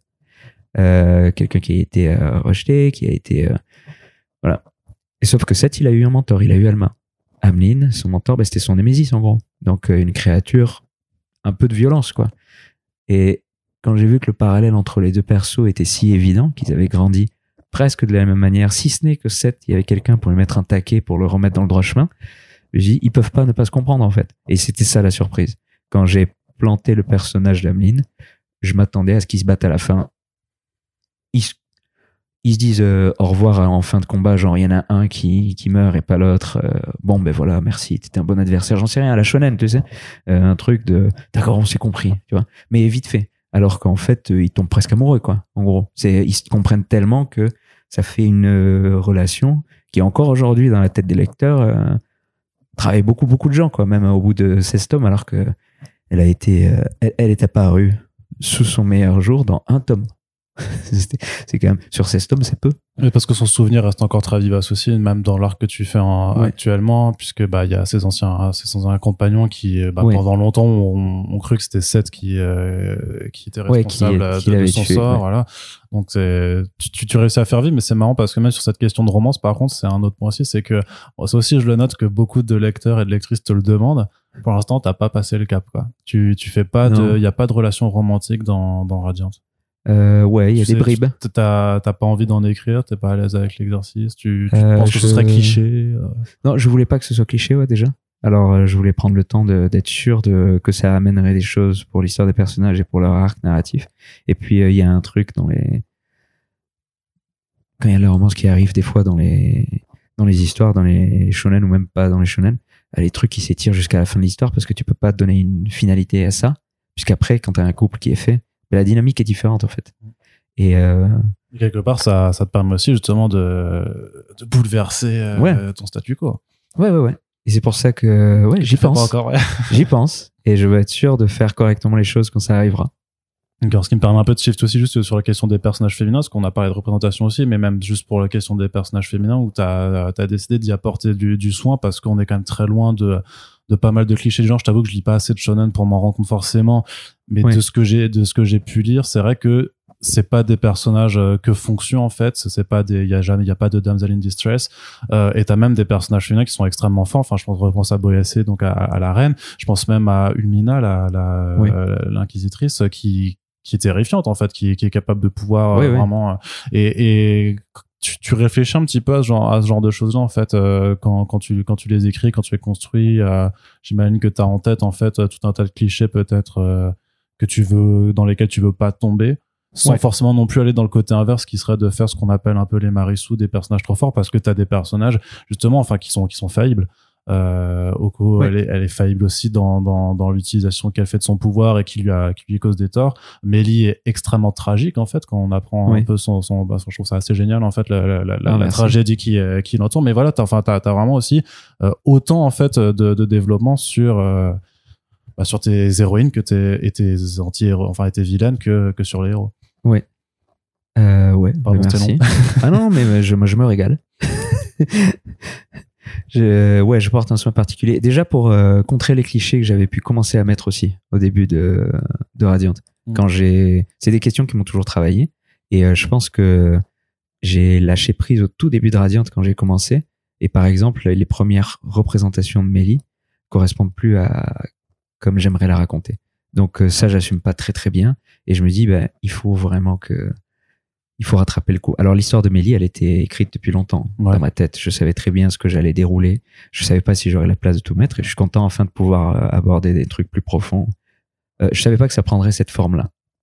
Mais je savais que je voudrais la ramener soit dans un soit dans un flashback, soit quand elle ferait un passage à l'endroit où elle a grandi et où on comprendrait l'histoire. Mais là, ça prend une forme différente, mais qui, qui me va très bien. Je suis, je suis content d'être arrivé enfin à, à, placer tout ça. Donc, c'était dans la tête depuis le début. Je savais pas si j'aurais l'occasion de le placer assez vite, mais je l'ai quand même fait trop cliché dans les deux premiers tomes, à mon sens. Et euh, ne serait-ce que pour rattraper ça, euh, je trouvais que juste se dire, eh ben, moi, je suis pas, je fais pas partie du problème parce que je montre pas de filles déshabillées, c'est pas suffisant. En fait, si on veut faire avancer ce truc qui est quand même bien empreint de clichés qu'est le shonen manga, euh, sur plein de sujets, c'est hyper cliché en fait et hyper réducteur le shonen manga. Ben, il faut mettre des efforts en fait. C'est pas suffisant de dire je fais pas partie du problème. Il faut faire partie de la solution, à mon sens, parce que mine de rien, les gamines et les gamins qui viennent voir en dédicace et qui grandissent avec Radiant, bah, une partie de leur inconscient est forgée par ce qu'ils lisent dans, dans mon histoire. Mm. Et je trouve qu'il y a une certaine responsabilité. Je sais pas si c'est parce que je suis parent, mais je trouve qu'il y a une certaine responsabilité quand tu sais que ça tombe entre les mains d'enfants et que tu traites de ces sujets-là. Ne pas soulever les questions, ne pas faire d'efforts, euh, bah, tu fais partie du problème, à mon sens, en fait. Même si tu écris pas un truc mauvais, euh, ne, pas se poser des questions suffisantes, à mon sens, tu, tu, tu enfonces le coup et tu fais partie des problèmes. Il suffit pas de dessiner un personnage gros pour dire euh, je suis pas grossophobe, tu vois. Euh, il suffit pas de Enfin, il y a plein de trucs, quoi. Il suffit pas de dessiner une fille qui est habillée pas en jupe pour dire je suis féministe, par exemple. Et pourtant, il y a des gars qui tombent dans ça. Ou alors, il suffit pas de dessiner une fille hyper musclée avec des guns et qui défonce tout le monde pour dire euh, euh, je suis anti-paternaliste parce que tu fais exactement la même chose que si tu fais Terminator mais avec des seins, ça reste hyper euh, masculiniste dans l'idée en fait. C'est pas pas mieux sous prétexte que c'est une femme qui incarne ce même rôle, tu vois. Euh, c'est pas suffisant, disons. Voilà. Avoir une femme dans ce rôle-là parmi d'autres personnages féminins travailler, pourquoi pas? C'est euh, sûrement un très bon asset à avoir dans une histoire. Mais se dire ça c'est ma solution au problème, faire Rambo mais dans un corps de femme, à mon sens c'est exactement le même cliché. Donc je voulais pas tomber dans cet extrême, ni dans l'extrême de je n'y touche pas. Et de toute façon, j'ai grandi avec ma mère et mes sœurs essentiellement. Donc euh, juste ça. Euh, j'ai ma compagne et j'ai une fille. Donc euh, toutes les filles et femmes qui ont accompagné mon enfance ou mon âge adulte, tu tends l'oreille. Juste ça, tu peux pas, tu peux pas être euh, inconscient de tout ce qui se passe. Mm. C'est, impossible. Donc les personnages féminins, une super longue réponse pour dire ouais j'ai travaillé, Ouais, j'ai travaillé volontairement. Non, mais c'est bien aussi de voir du coup que c'est aussi effectivement juste ton environnement et la, la façon dont, euh, Hmm. bah, dont tu vis et dont tu as grandi qui, qui te permet ensuite de, ben, de, d'influer en fait dans, dans, euh, dans ton histoire en fait. Ouais. Enfin, d'infuser ce que ce que ton Et, et je suis sûr que je tombe dans plein de clichés par ailleurs, euh, et que dans dix ans, je me dis, je me dirais, ah cette question, je la possédais pas encore suffisamment, tu vois, je m'étais pas posé, mais au moins, je suis en construction sur ce terrain-là, tu vois, et j'essaie de faire l'effort qu'il faut pour euh, pour avancer. D'accord. Un, autre point aussi, c'est ta, ta gestion de l'humour. Ouais.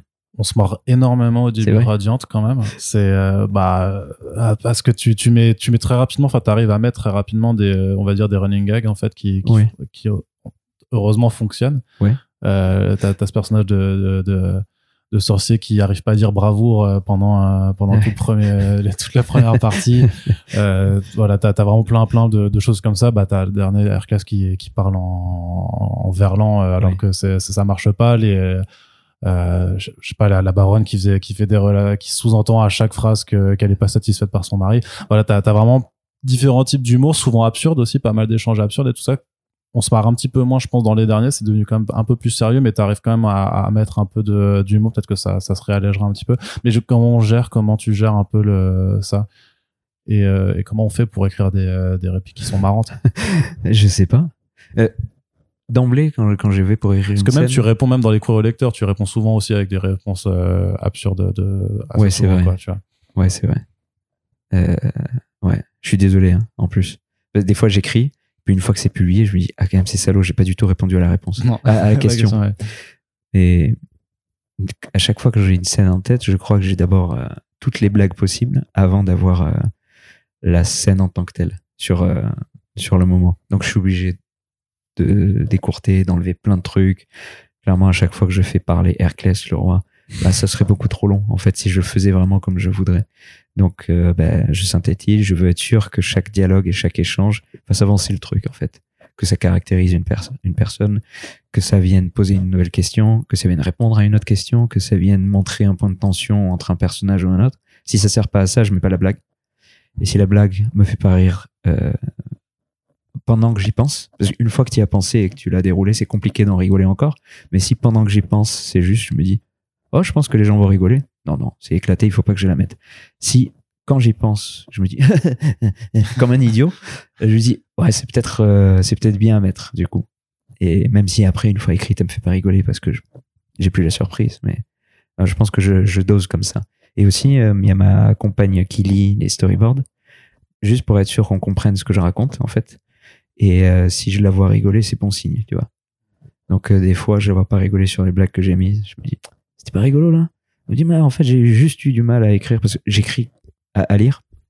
Moi, j'écris comme un comme un comme un crevard quand j'ai fait les storyboards. Je vais tellement vite, vite que j'écris, c'est incompréhensible.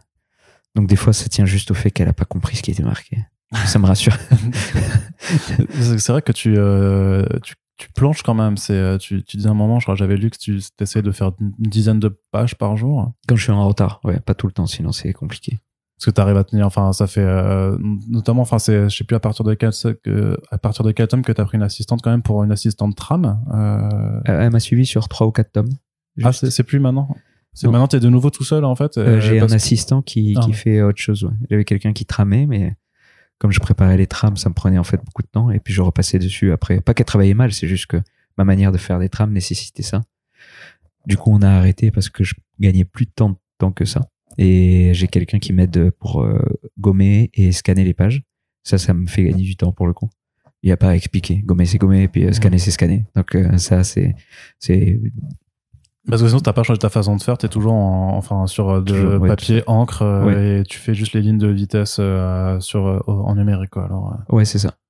Et euh, tu arrives à, tu- sens quelque chose qui a changé un peu dans ta façon de travailler, t'es plus efficace ou c'est toujours aussi dur? Parce que on sait Ouais, que c'est quand dur. même du, du putain de travail hein, de, de, de faire ça, surtout que t'as quand même eu, alors même aussi au début, c'était, euh, c'était, t'as quand même eu une, une un rythme de croisière à deux tomes par an maintenant. Ouais. Donc euh, c'est, euh, ça représente combien, euh, enfin, quel challenge à, à bosser? Est-ce que la, le contexte de, depuis 2020, ça, ça t'a permis de de mieux travailler ou pas, Pas vu du que tout, tu l'inverse. peut-être moins ou je sais pas, mais euh, Non, ça a été l'inverse. En fait, comme je me ressourçais pas et que je voyais pas le, le bouquin vivre dans les mains des lecteurs, en fait, pour moi, c'était devenu complètement virtuel et, euh, entre autres choses, ça m'a empêché de travailler correctement. Donc, euh, en 2021, il y a qu'un tome qui est sorti, en fait, à cause de ça.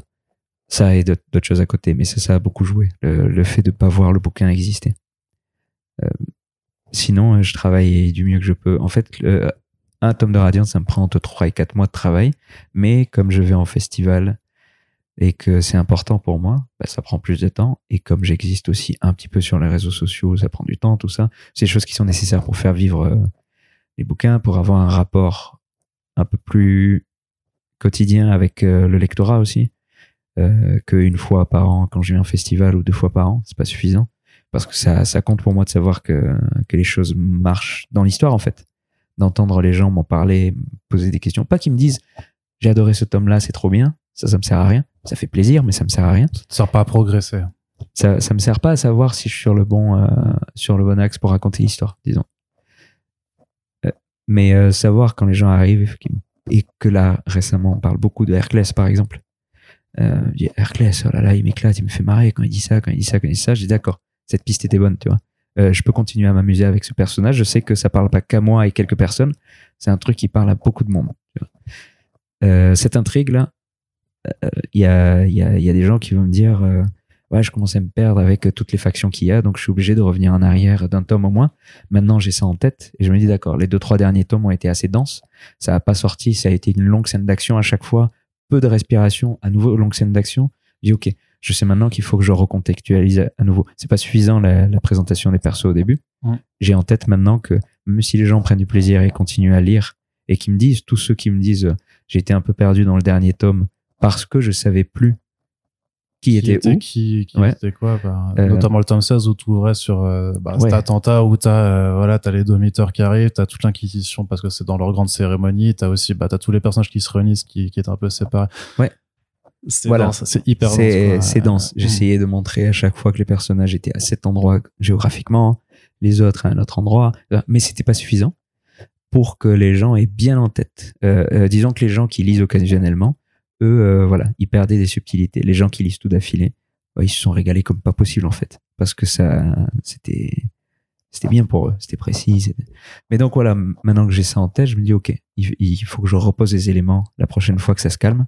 Euh, je redistribue les cartes à nouveau pour euh, pour que tout le monde ait bien en main tout, tout le jeu quoi. Et donc les choses comme ça en fait ça me sert beaucoup pour savoir euh, justement si si je suis pas en train de passer à côté de choses importantes ou pas.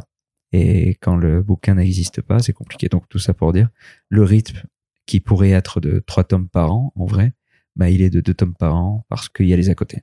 Ouais, mais parce que même aussi sur les à côté, ben, genre, je sais pas si tu travailles encore dessus, mais tu as été quand même euh, consultant euh, et consulté sur toute l'adaptation en animé euh, de, de, Radiant quand même. Ça s'était passé. C'est, il y a, y a, pas eu de, y a pas de saison 3 en prévision. Pour le moment, non, on travaille pas sur une saison 3. D'accord. Mais ça, ça, ça, ça avait, ça avait pris beaucoup de temps alors de, d'avoir ça en parallèle, de devoir gérer les deux, parce que donc pareil, hein, tu as fait déjà plein d'interviews sur ce sujet, donc on va pas, tu vois, je vais pas te reposer toutes les mêmes questions. Mais tu disais que euh, on te demandait quand même euh, euh, les, les, storyboards, des avis sur sur sur les scènes, sur tu devais quand même discuter beaucoup avec eux pour être sûr que ils avaient bien compris ce que tu voulais dire et que parfois ça avait même nécessité de retravailler certains épisodes ou certains dialogues mm. parce qu'ils n'avaient pas forcément tout capté. Donc je sais pas si en termes de charge de travail quand même ça t'a pas occupé alors que pourtant dans cette période-là tu avais toujours tes deux tomes par an. Donc on se dit t'as moins dormi. ça, nourrissait en fait euh, l'énergie que j'avais aussi d'un autre côté. Je savais que ça arrivait, je pouvais pas en parler, euh, ça me donnait du jus. Et après, quand c'était sorti, qu'il y avait la saison 2 qui était annoncée et tout, c'était trop bien, surprise, ça continue. C'est donc euh, ça, ça nourrissait aussi l'engouement qu'il y avait. Après, ça m'a fait sauter les week-ends en fait. concrètement, j'apportais du boulot partout, partout où j'allais quand j'étais en voiture, même des fois, je, je lisais des scripts euh, à l'arrière. Je, tu euh, lisais des scripts en conduisant, ce qui est pas très, pas très prudent. Pas, Mais euh, je me souviens que j'étais allé visiter de la famille à Toulouse pendant les vacances et en fait, on rentre dans la voiture, je sors mon iPad et je lisais le script du, du nouvel épisode. Et du coup, je corrigeais le script à l'arrière. Et euh, pour moi, c'était normal, mais je sais plus qui m'a dit, mais tu travailles dans la voiture là même? Je dis, bah ouais, en fait, sinon j'ai pas le temps. Parce que là, après, quand je vais arriver au nouvel endroit où on va, je suis sorti en mes pages et je vais ancrer. Donc euh, ça ça marche pas autrement. Euh, ouais, c'était beaucoup de boulot. À un moment donné, euh, j'ai même quand j'étais de passage à Toulouse avant d'aller à, à Japan Expo, donc j'habite au Canada, ce qui fait que quand je vais en France, c'est un rythme particulier. Je passe d'abord à Toulouse, je vais chez un pote qui me laisse son appartement et je travaille comme un fou hein, pendant avec lui quand il était là, puis après il part en vacances et sans lui. Et j'ai appelé deux potes le dernier jour qui sont venus m'aider à scanner et des trucs comme ça. Euh, parce que j'avais pas dormi pendant plusieurs jours et que le pote qui était sur place avec moi, ils s'endormaient en fait.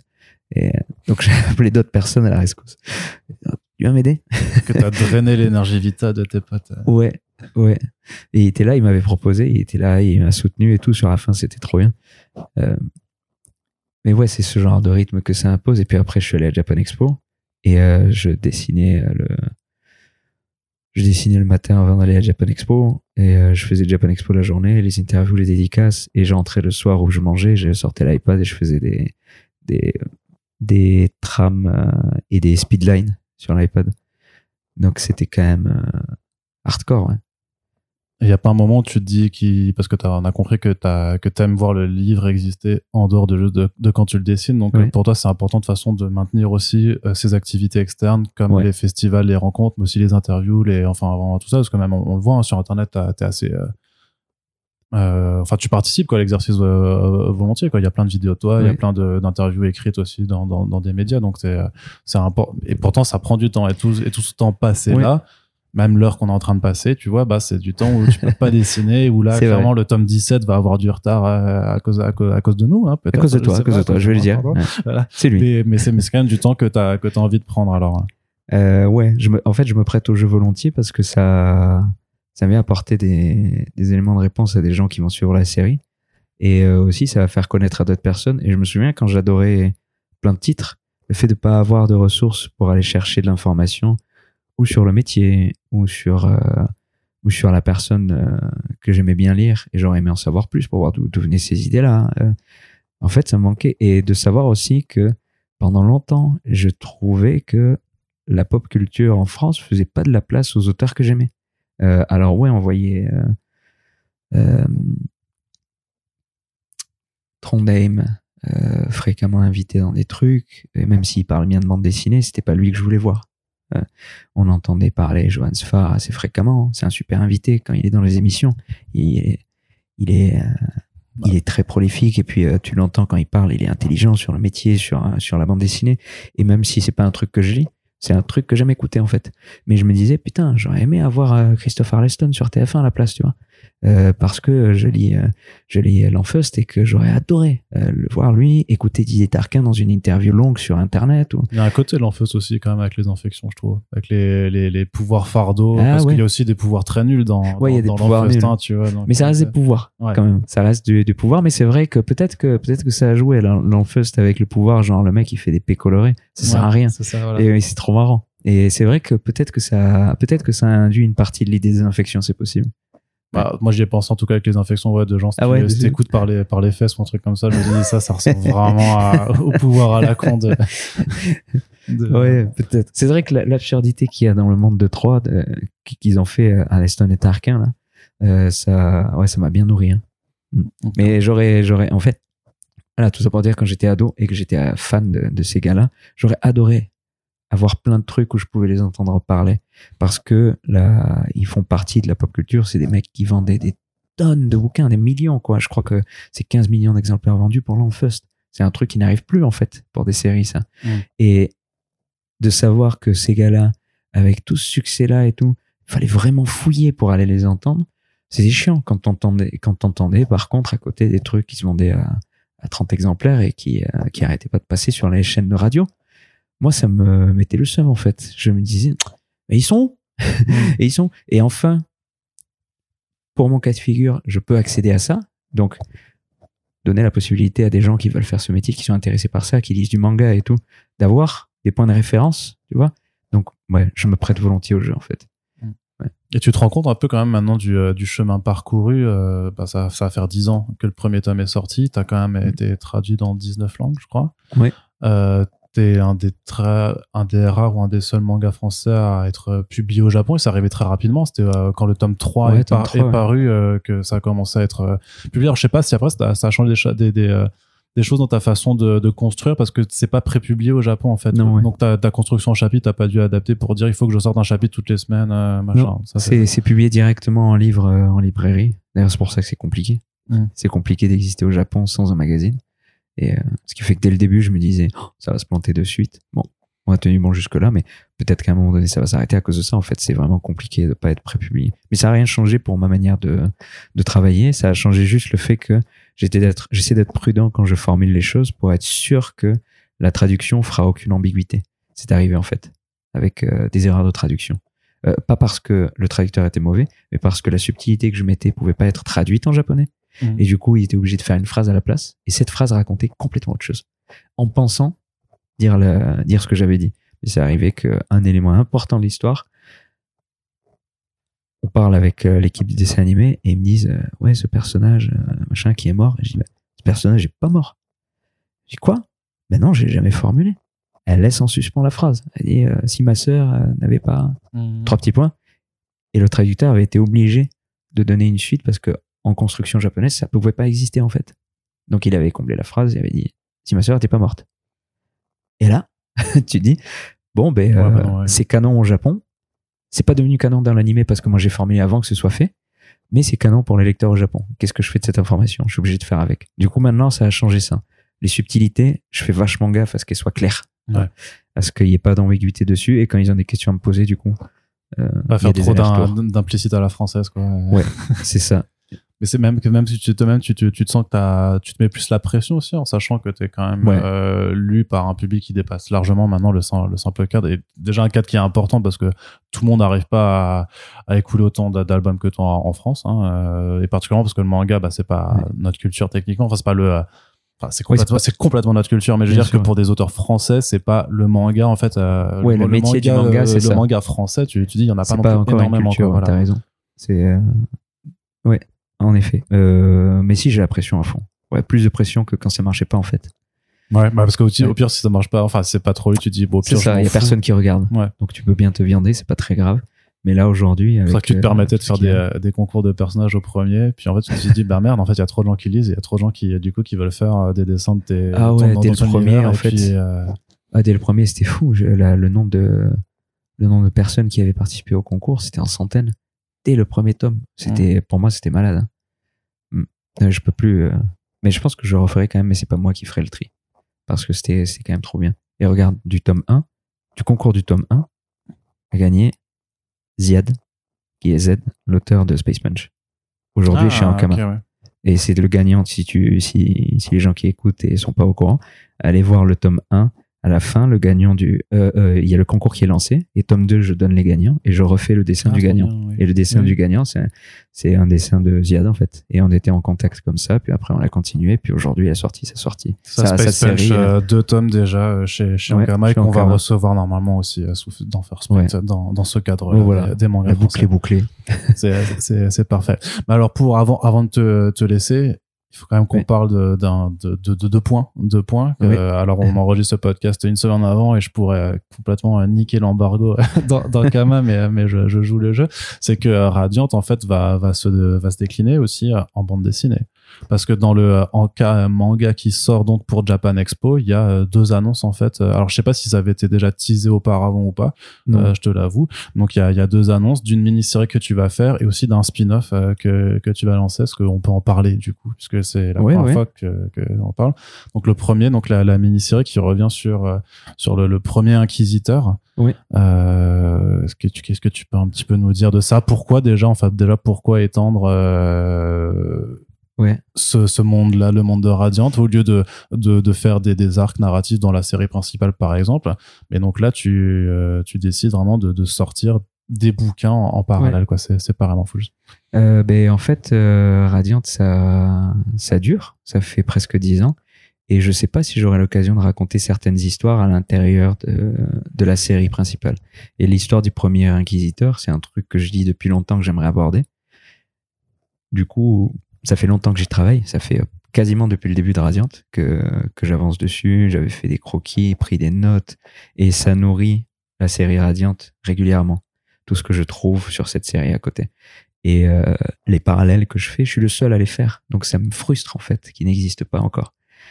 Du coup, j'ai voulu voilà, en faire un, un premier spin-off euh, qui serait euh, qui se passe bien avant l'histoire de Radiant, qui se passe avant que la, le Pharanos ressemble à ce, qui à quoi il ressemble dans, dans Radiant. Donc c'est-à-dire ces morceaux de terre qui restent érigés au-dessus d'un nuage de Dont on fumée. sait toujours pas ce qu'il y a en dessous. Voilà. Tu veux toujours pas le dire. À chaque fois qu'on pose la question, appris. tu, euh, tu le dis pas.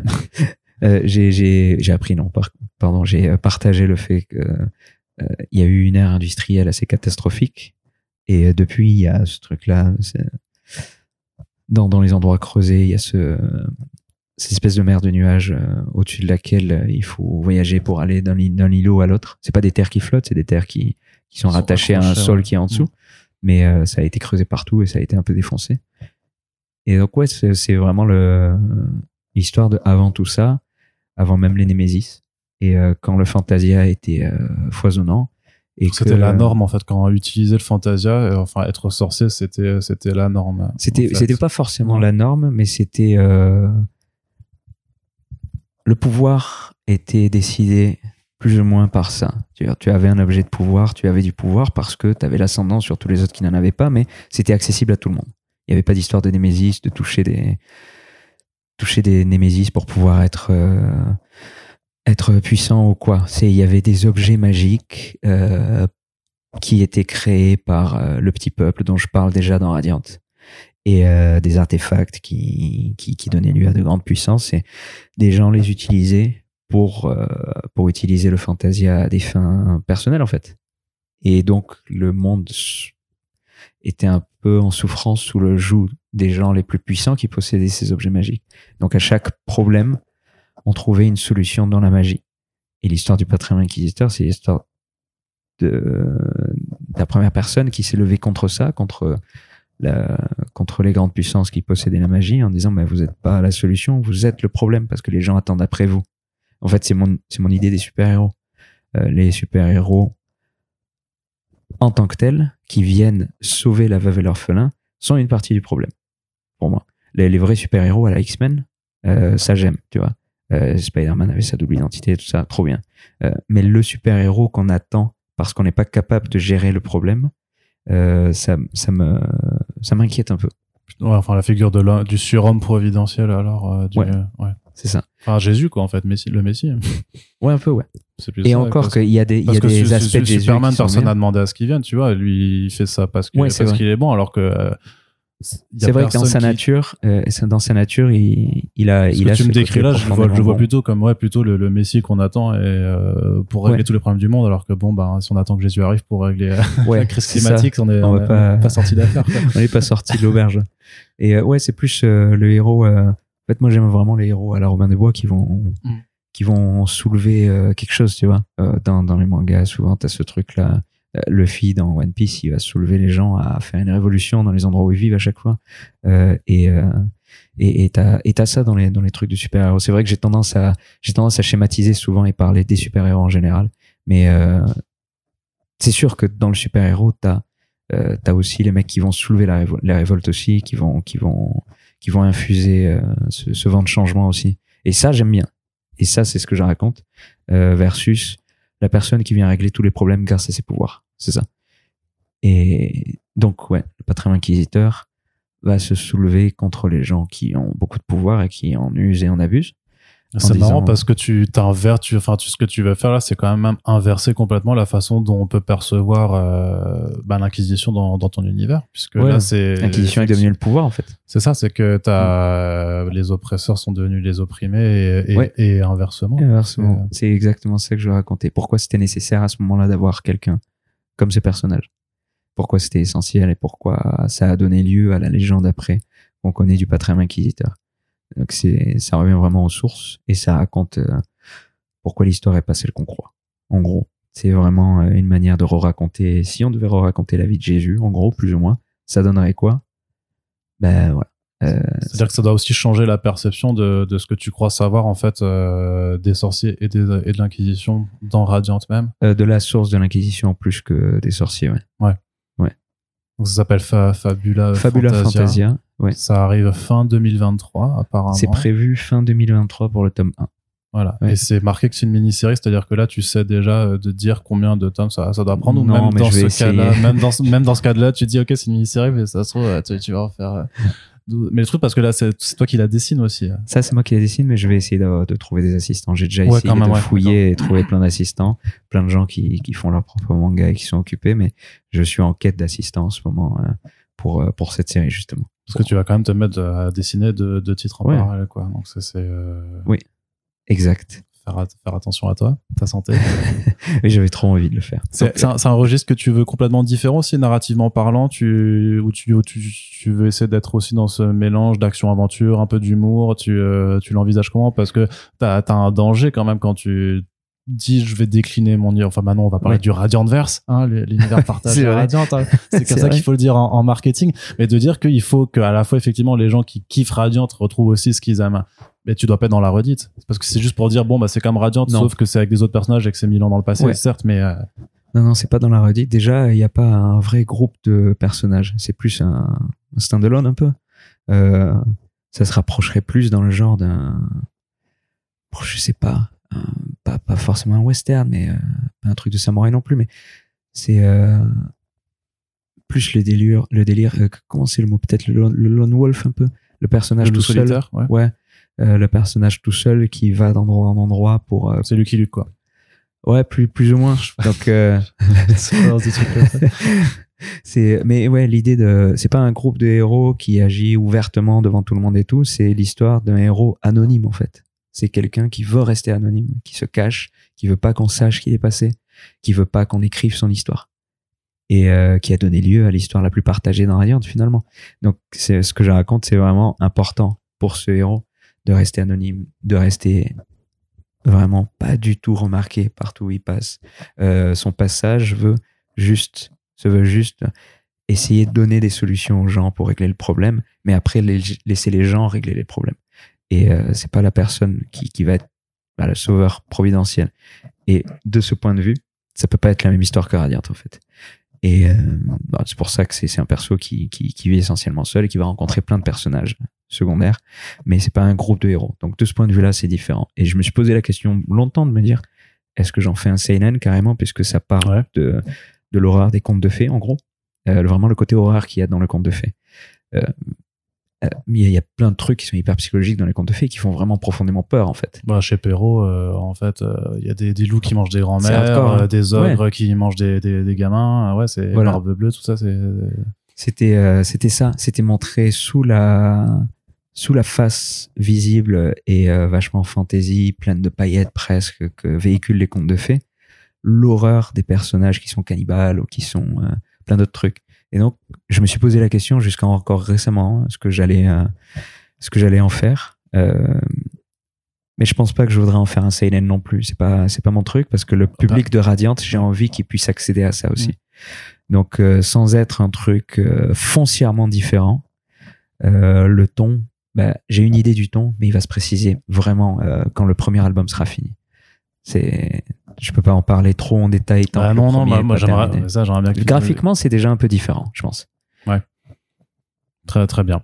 Et donc, il y a aussi un deuxième spin-off. C'est vrai. Parce C'est que pas assez un toujours, par deux, ils vont. je pense que t'es un fan de Star Wars et c'est pour ça que tu que t'en fais deux. Mais ça, on a, on, on sentait par contre peut-être que l'annonce sera, moins surprenante parce que t'en parlais quand même euh, pas mal dans les derniers courriers des lecteurs. En fait, on te demandait de, d'en, savoir plus sur, euh, sur les chevaliers sorciers, sur Sifandir. Tu disais que, Mm. que tu même notamment au niveau des armures, tu voulais aborder Ouais. ça. Donc peut-être que ça, ce sera un peu moins surprenant d'apprendre euh, ouais. ce titre qui s'appelle euh, Sifandir Chronicles. Oui. Donc les chroniques de, de, de Sifandir et qui s'intéresse vraiment à cette partie de, de, de ton univers, mais cette fois-ci que tu écriras, mais que tu ne vas pas dessiner. Je vais pas dessiner celle-là, non. Je suis pas trop trop fou non plus. Trois mangas en même temps, c'est compliqué.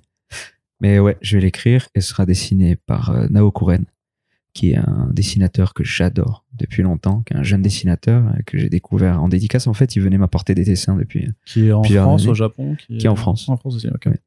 Et j'étais tombé fou amoureux de son dessin très très vite. Je reconnaissais son dessin, je reconnaissais pas lui quand il venait, mais euh, quand il sortait son dessin, je reconnaissais ses dessins. Je me disais, mais c'est toi, t'aurais dû le dire. Et donc euh, on est resté en contact euh, l'an dernier. Je pense c'est ouais il y a un an.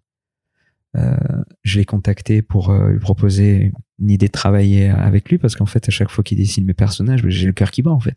Je me dis c'est fou comme il comprend mon univers et comme j'aimerais voir sa patte dans mon univers. Et euh, je sais qu'on Au-delà d'un fan art, alors. euh, Ouais, au-delà d'un fan art. Euh, il en a fait plein des fan art qu'il a partagé avec moi.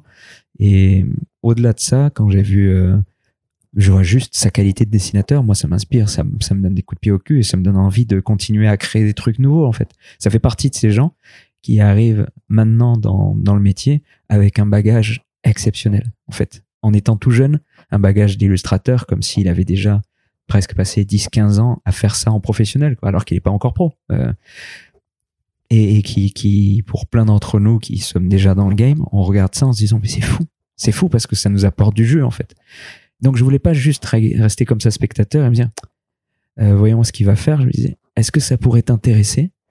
Euh, parce que ça me, ça me, ça me, ça me rend fou, quoi, juste regarder ses dessins. Donc, j'ai vu là l'opportunité de raconter avec lui un truc que j'ai toujours voulu faire, qui est un truc scolaire. Euh, j'ai toujours voulu faire un manga scolaire. Et je me disais, après Radiant, c'est ce qui va m'arriver, en fait. Je vais faire un manga, je vais créer un univers, je vais créer un type d'apprentissage que je voudrais à ce moment-là? Est-ce que ce sera un truc contemporain? Est-ce que c'est un truc dans le passé, dans le futur? J'en sais rien, mais un univers scolaire, ça m'a toujours fait envie. Depuis que je suis tout petit. Euh, depuis Ranma, en fait. Ranma, c'est un univers scolaire. Ça parle pas forcément des cours qu'ils prennent à l'école, mais l'ambiance qu'il y a autour des personnages, et un truc auquel je m'attache vite en tant que lecteur. Et euh, je voyais dans son dessin, en fait, et dans son type de personnage, le, le truc idéal pour raconter ça. Donc ça va se passer après l'arc de Sifandir, euh, l'arc des Chevaliers Sorciers. Donc ça prend place dans l'univers des Chevaliers Sorciers, à Sifandir, dans le château de Kaislen Merlin, après qu'il ait été à moitié détruit par la guerre.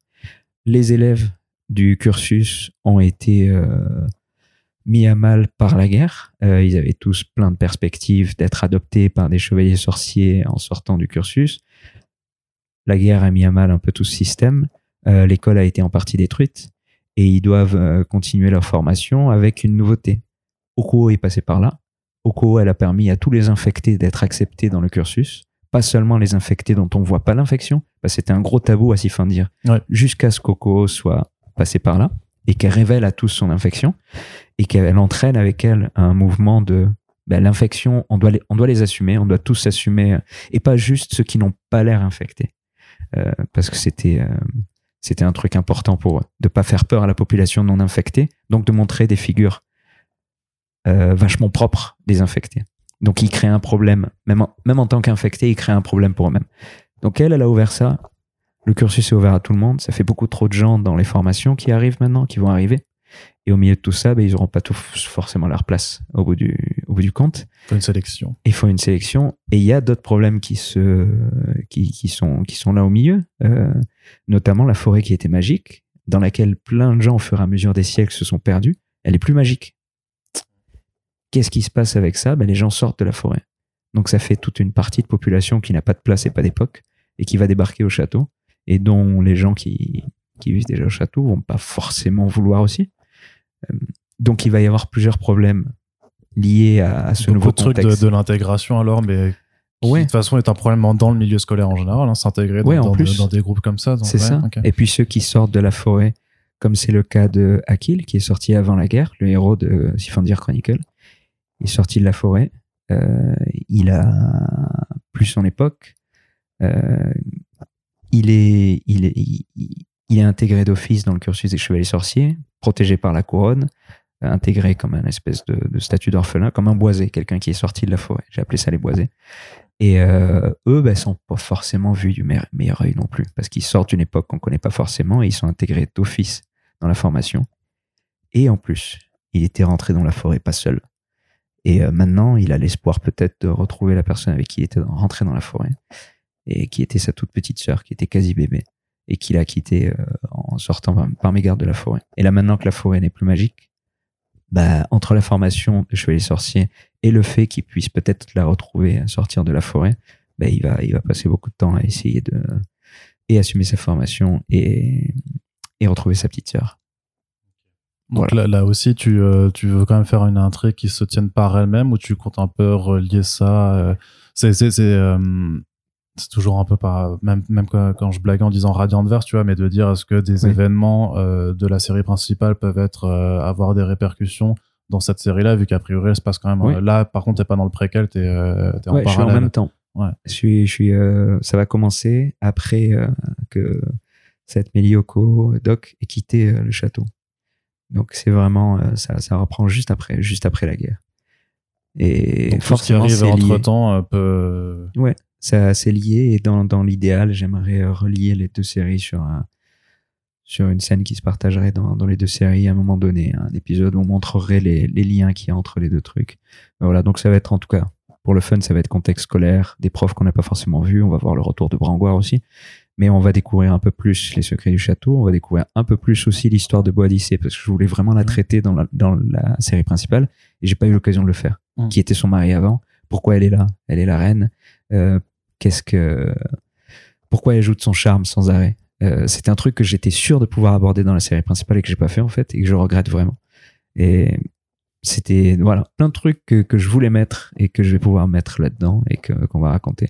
Donc a priori on part pour une petite série, pas une mini-série genre deux tomes, mais peut-être plus trois, de 3 à 5, on va voir, on va voir ce que ça donne.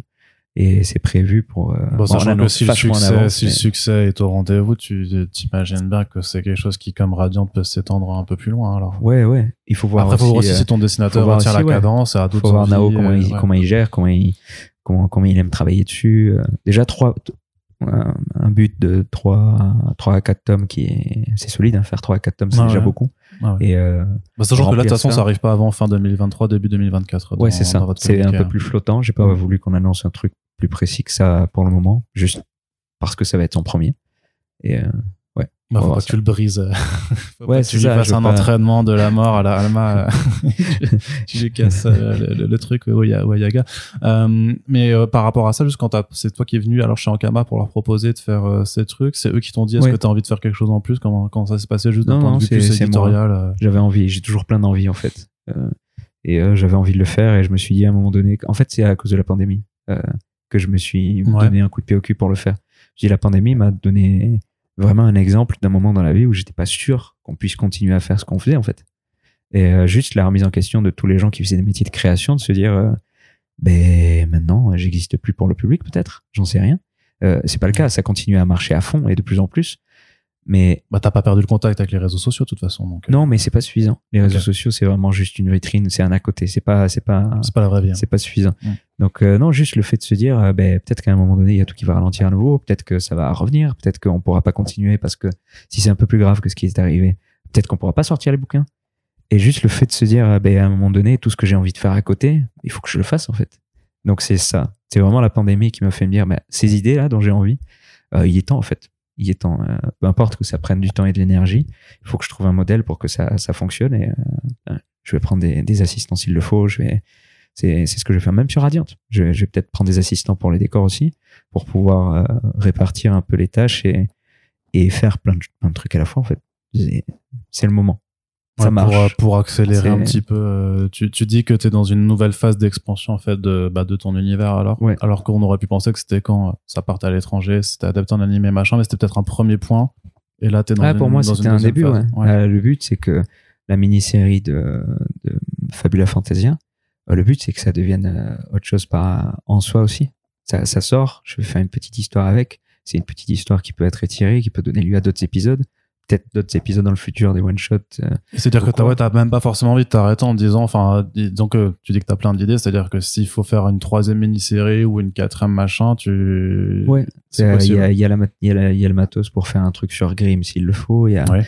il y, a, il y, a, il y a vraiment plein de choses que je peux encore explorer et que j'aimerais explorer. Il y a des gens avec qui j'ai envie de travailler. Il y a, Une encyclopédie, non? Un jour Euh, Tu ouais, une encyclopédie parce que t'as énormément je t'as- on a je l'ai toujours- fait euh, euh, dans le coffret du tome 2, je crois. Ah, zut, j'ai pas Deux le ou coffret. trois. Il y avait une, euh, il y avait une petite encyclopédie de l'univers jusque-là. D'accord. Et là, oui, c'est sûr qu'en est- en, en faisant une expansion d'univers à ce point-là, euh, forcément, à un moment donné, on peut faire un gros truc dessus et ce serait trop bien. Surtout qu'on te parlait toujours de la partie euh, nord de ton continent et qu'on n'a toujours pas exploré la partie sud. Donc C'est vrai. c'est Peut-être qu'on explorera. Peut-être pas. Peut-être pas. Très bien. Bah, en tout cas, c'est bien de voir que tu as, beaucoup de suite dans les idées, beaucoup d'ambition euh, narrative et cré- créative. Donc, euh, bah, moi, je te souhaite juste que tout ça puisse se, se faire, en tout cas. Merci. C'est un plaisir, en tout cas, de, de, de suivre cet univers de cette façon. Et puis, euh, bah, je t'ai déjà pris une heure, euh, plus d'une heure et demie de ton temps. Donc, euh, on va, on va s'arrêter, on va s'arrêter là, je crois. Avec plaisir.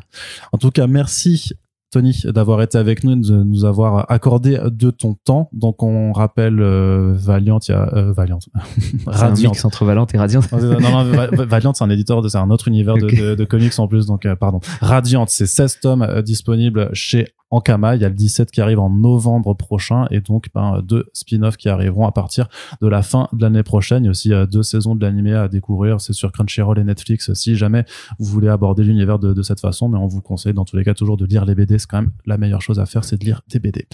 et on espère que ce podcast vous a plu. N'hésitez pas à nous faire vos retours. Est-ce que vous appréciez aussi qu'on euh, s'écarte un peu, voilà, de, toujours un petit peu de, de notre ligne purement euh, comics pour parler d'autres formes de bande dessinée? On a encore quelques autres numéros à vous proposer au cours de cette euh, Japan Expo. D'ailleurs, Tony, tu es sur la Japan euh, du 14 au, au 17 alors? Ouais, je suis du 14 au 17. Parce que c'est euh, en ligne le dédicace. 14 juillet, donc ceux qui nous écoutent le jour même et tout, ils peuvent venir te Parfait. voir alors euh, en, en dédicace. Alors. Ouais, on va faire une petite scène euh, le samedi aussi en fin de matinée avec euh, d'autres, quelques autres mangaka. Et sinon, dédicace tous les jours l'après-midi. Très bien. Ben, N'hésitez pas à vous rendre à Japan Expo, à braver le monde. Mettez bien un masque quand même hein, avec le Covid et tout ça. Mais c'est du 14 au 17, au 17 juillet au euh, parc des expositions à nord de Villepinte. Et euh, bah voilà, et surtout par contre, bah, partagez ce podcast si ça vous a plu et que vous avez envie de kiffer Radiant et de faire découvrir ça au plus grand monde possible. Et puis moi, je vous dis à très bientôt euh, pour euh, les prochains podcasts sur First Print. Salut tout le monde.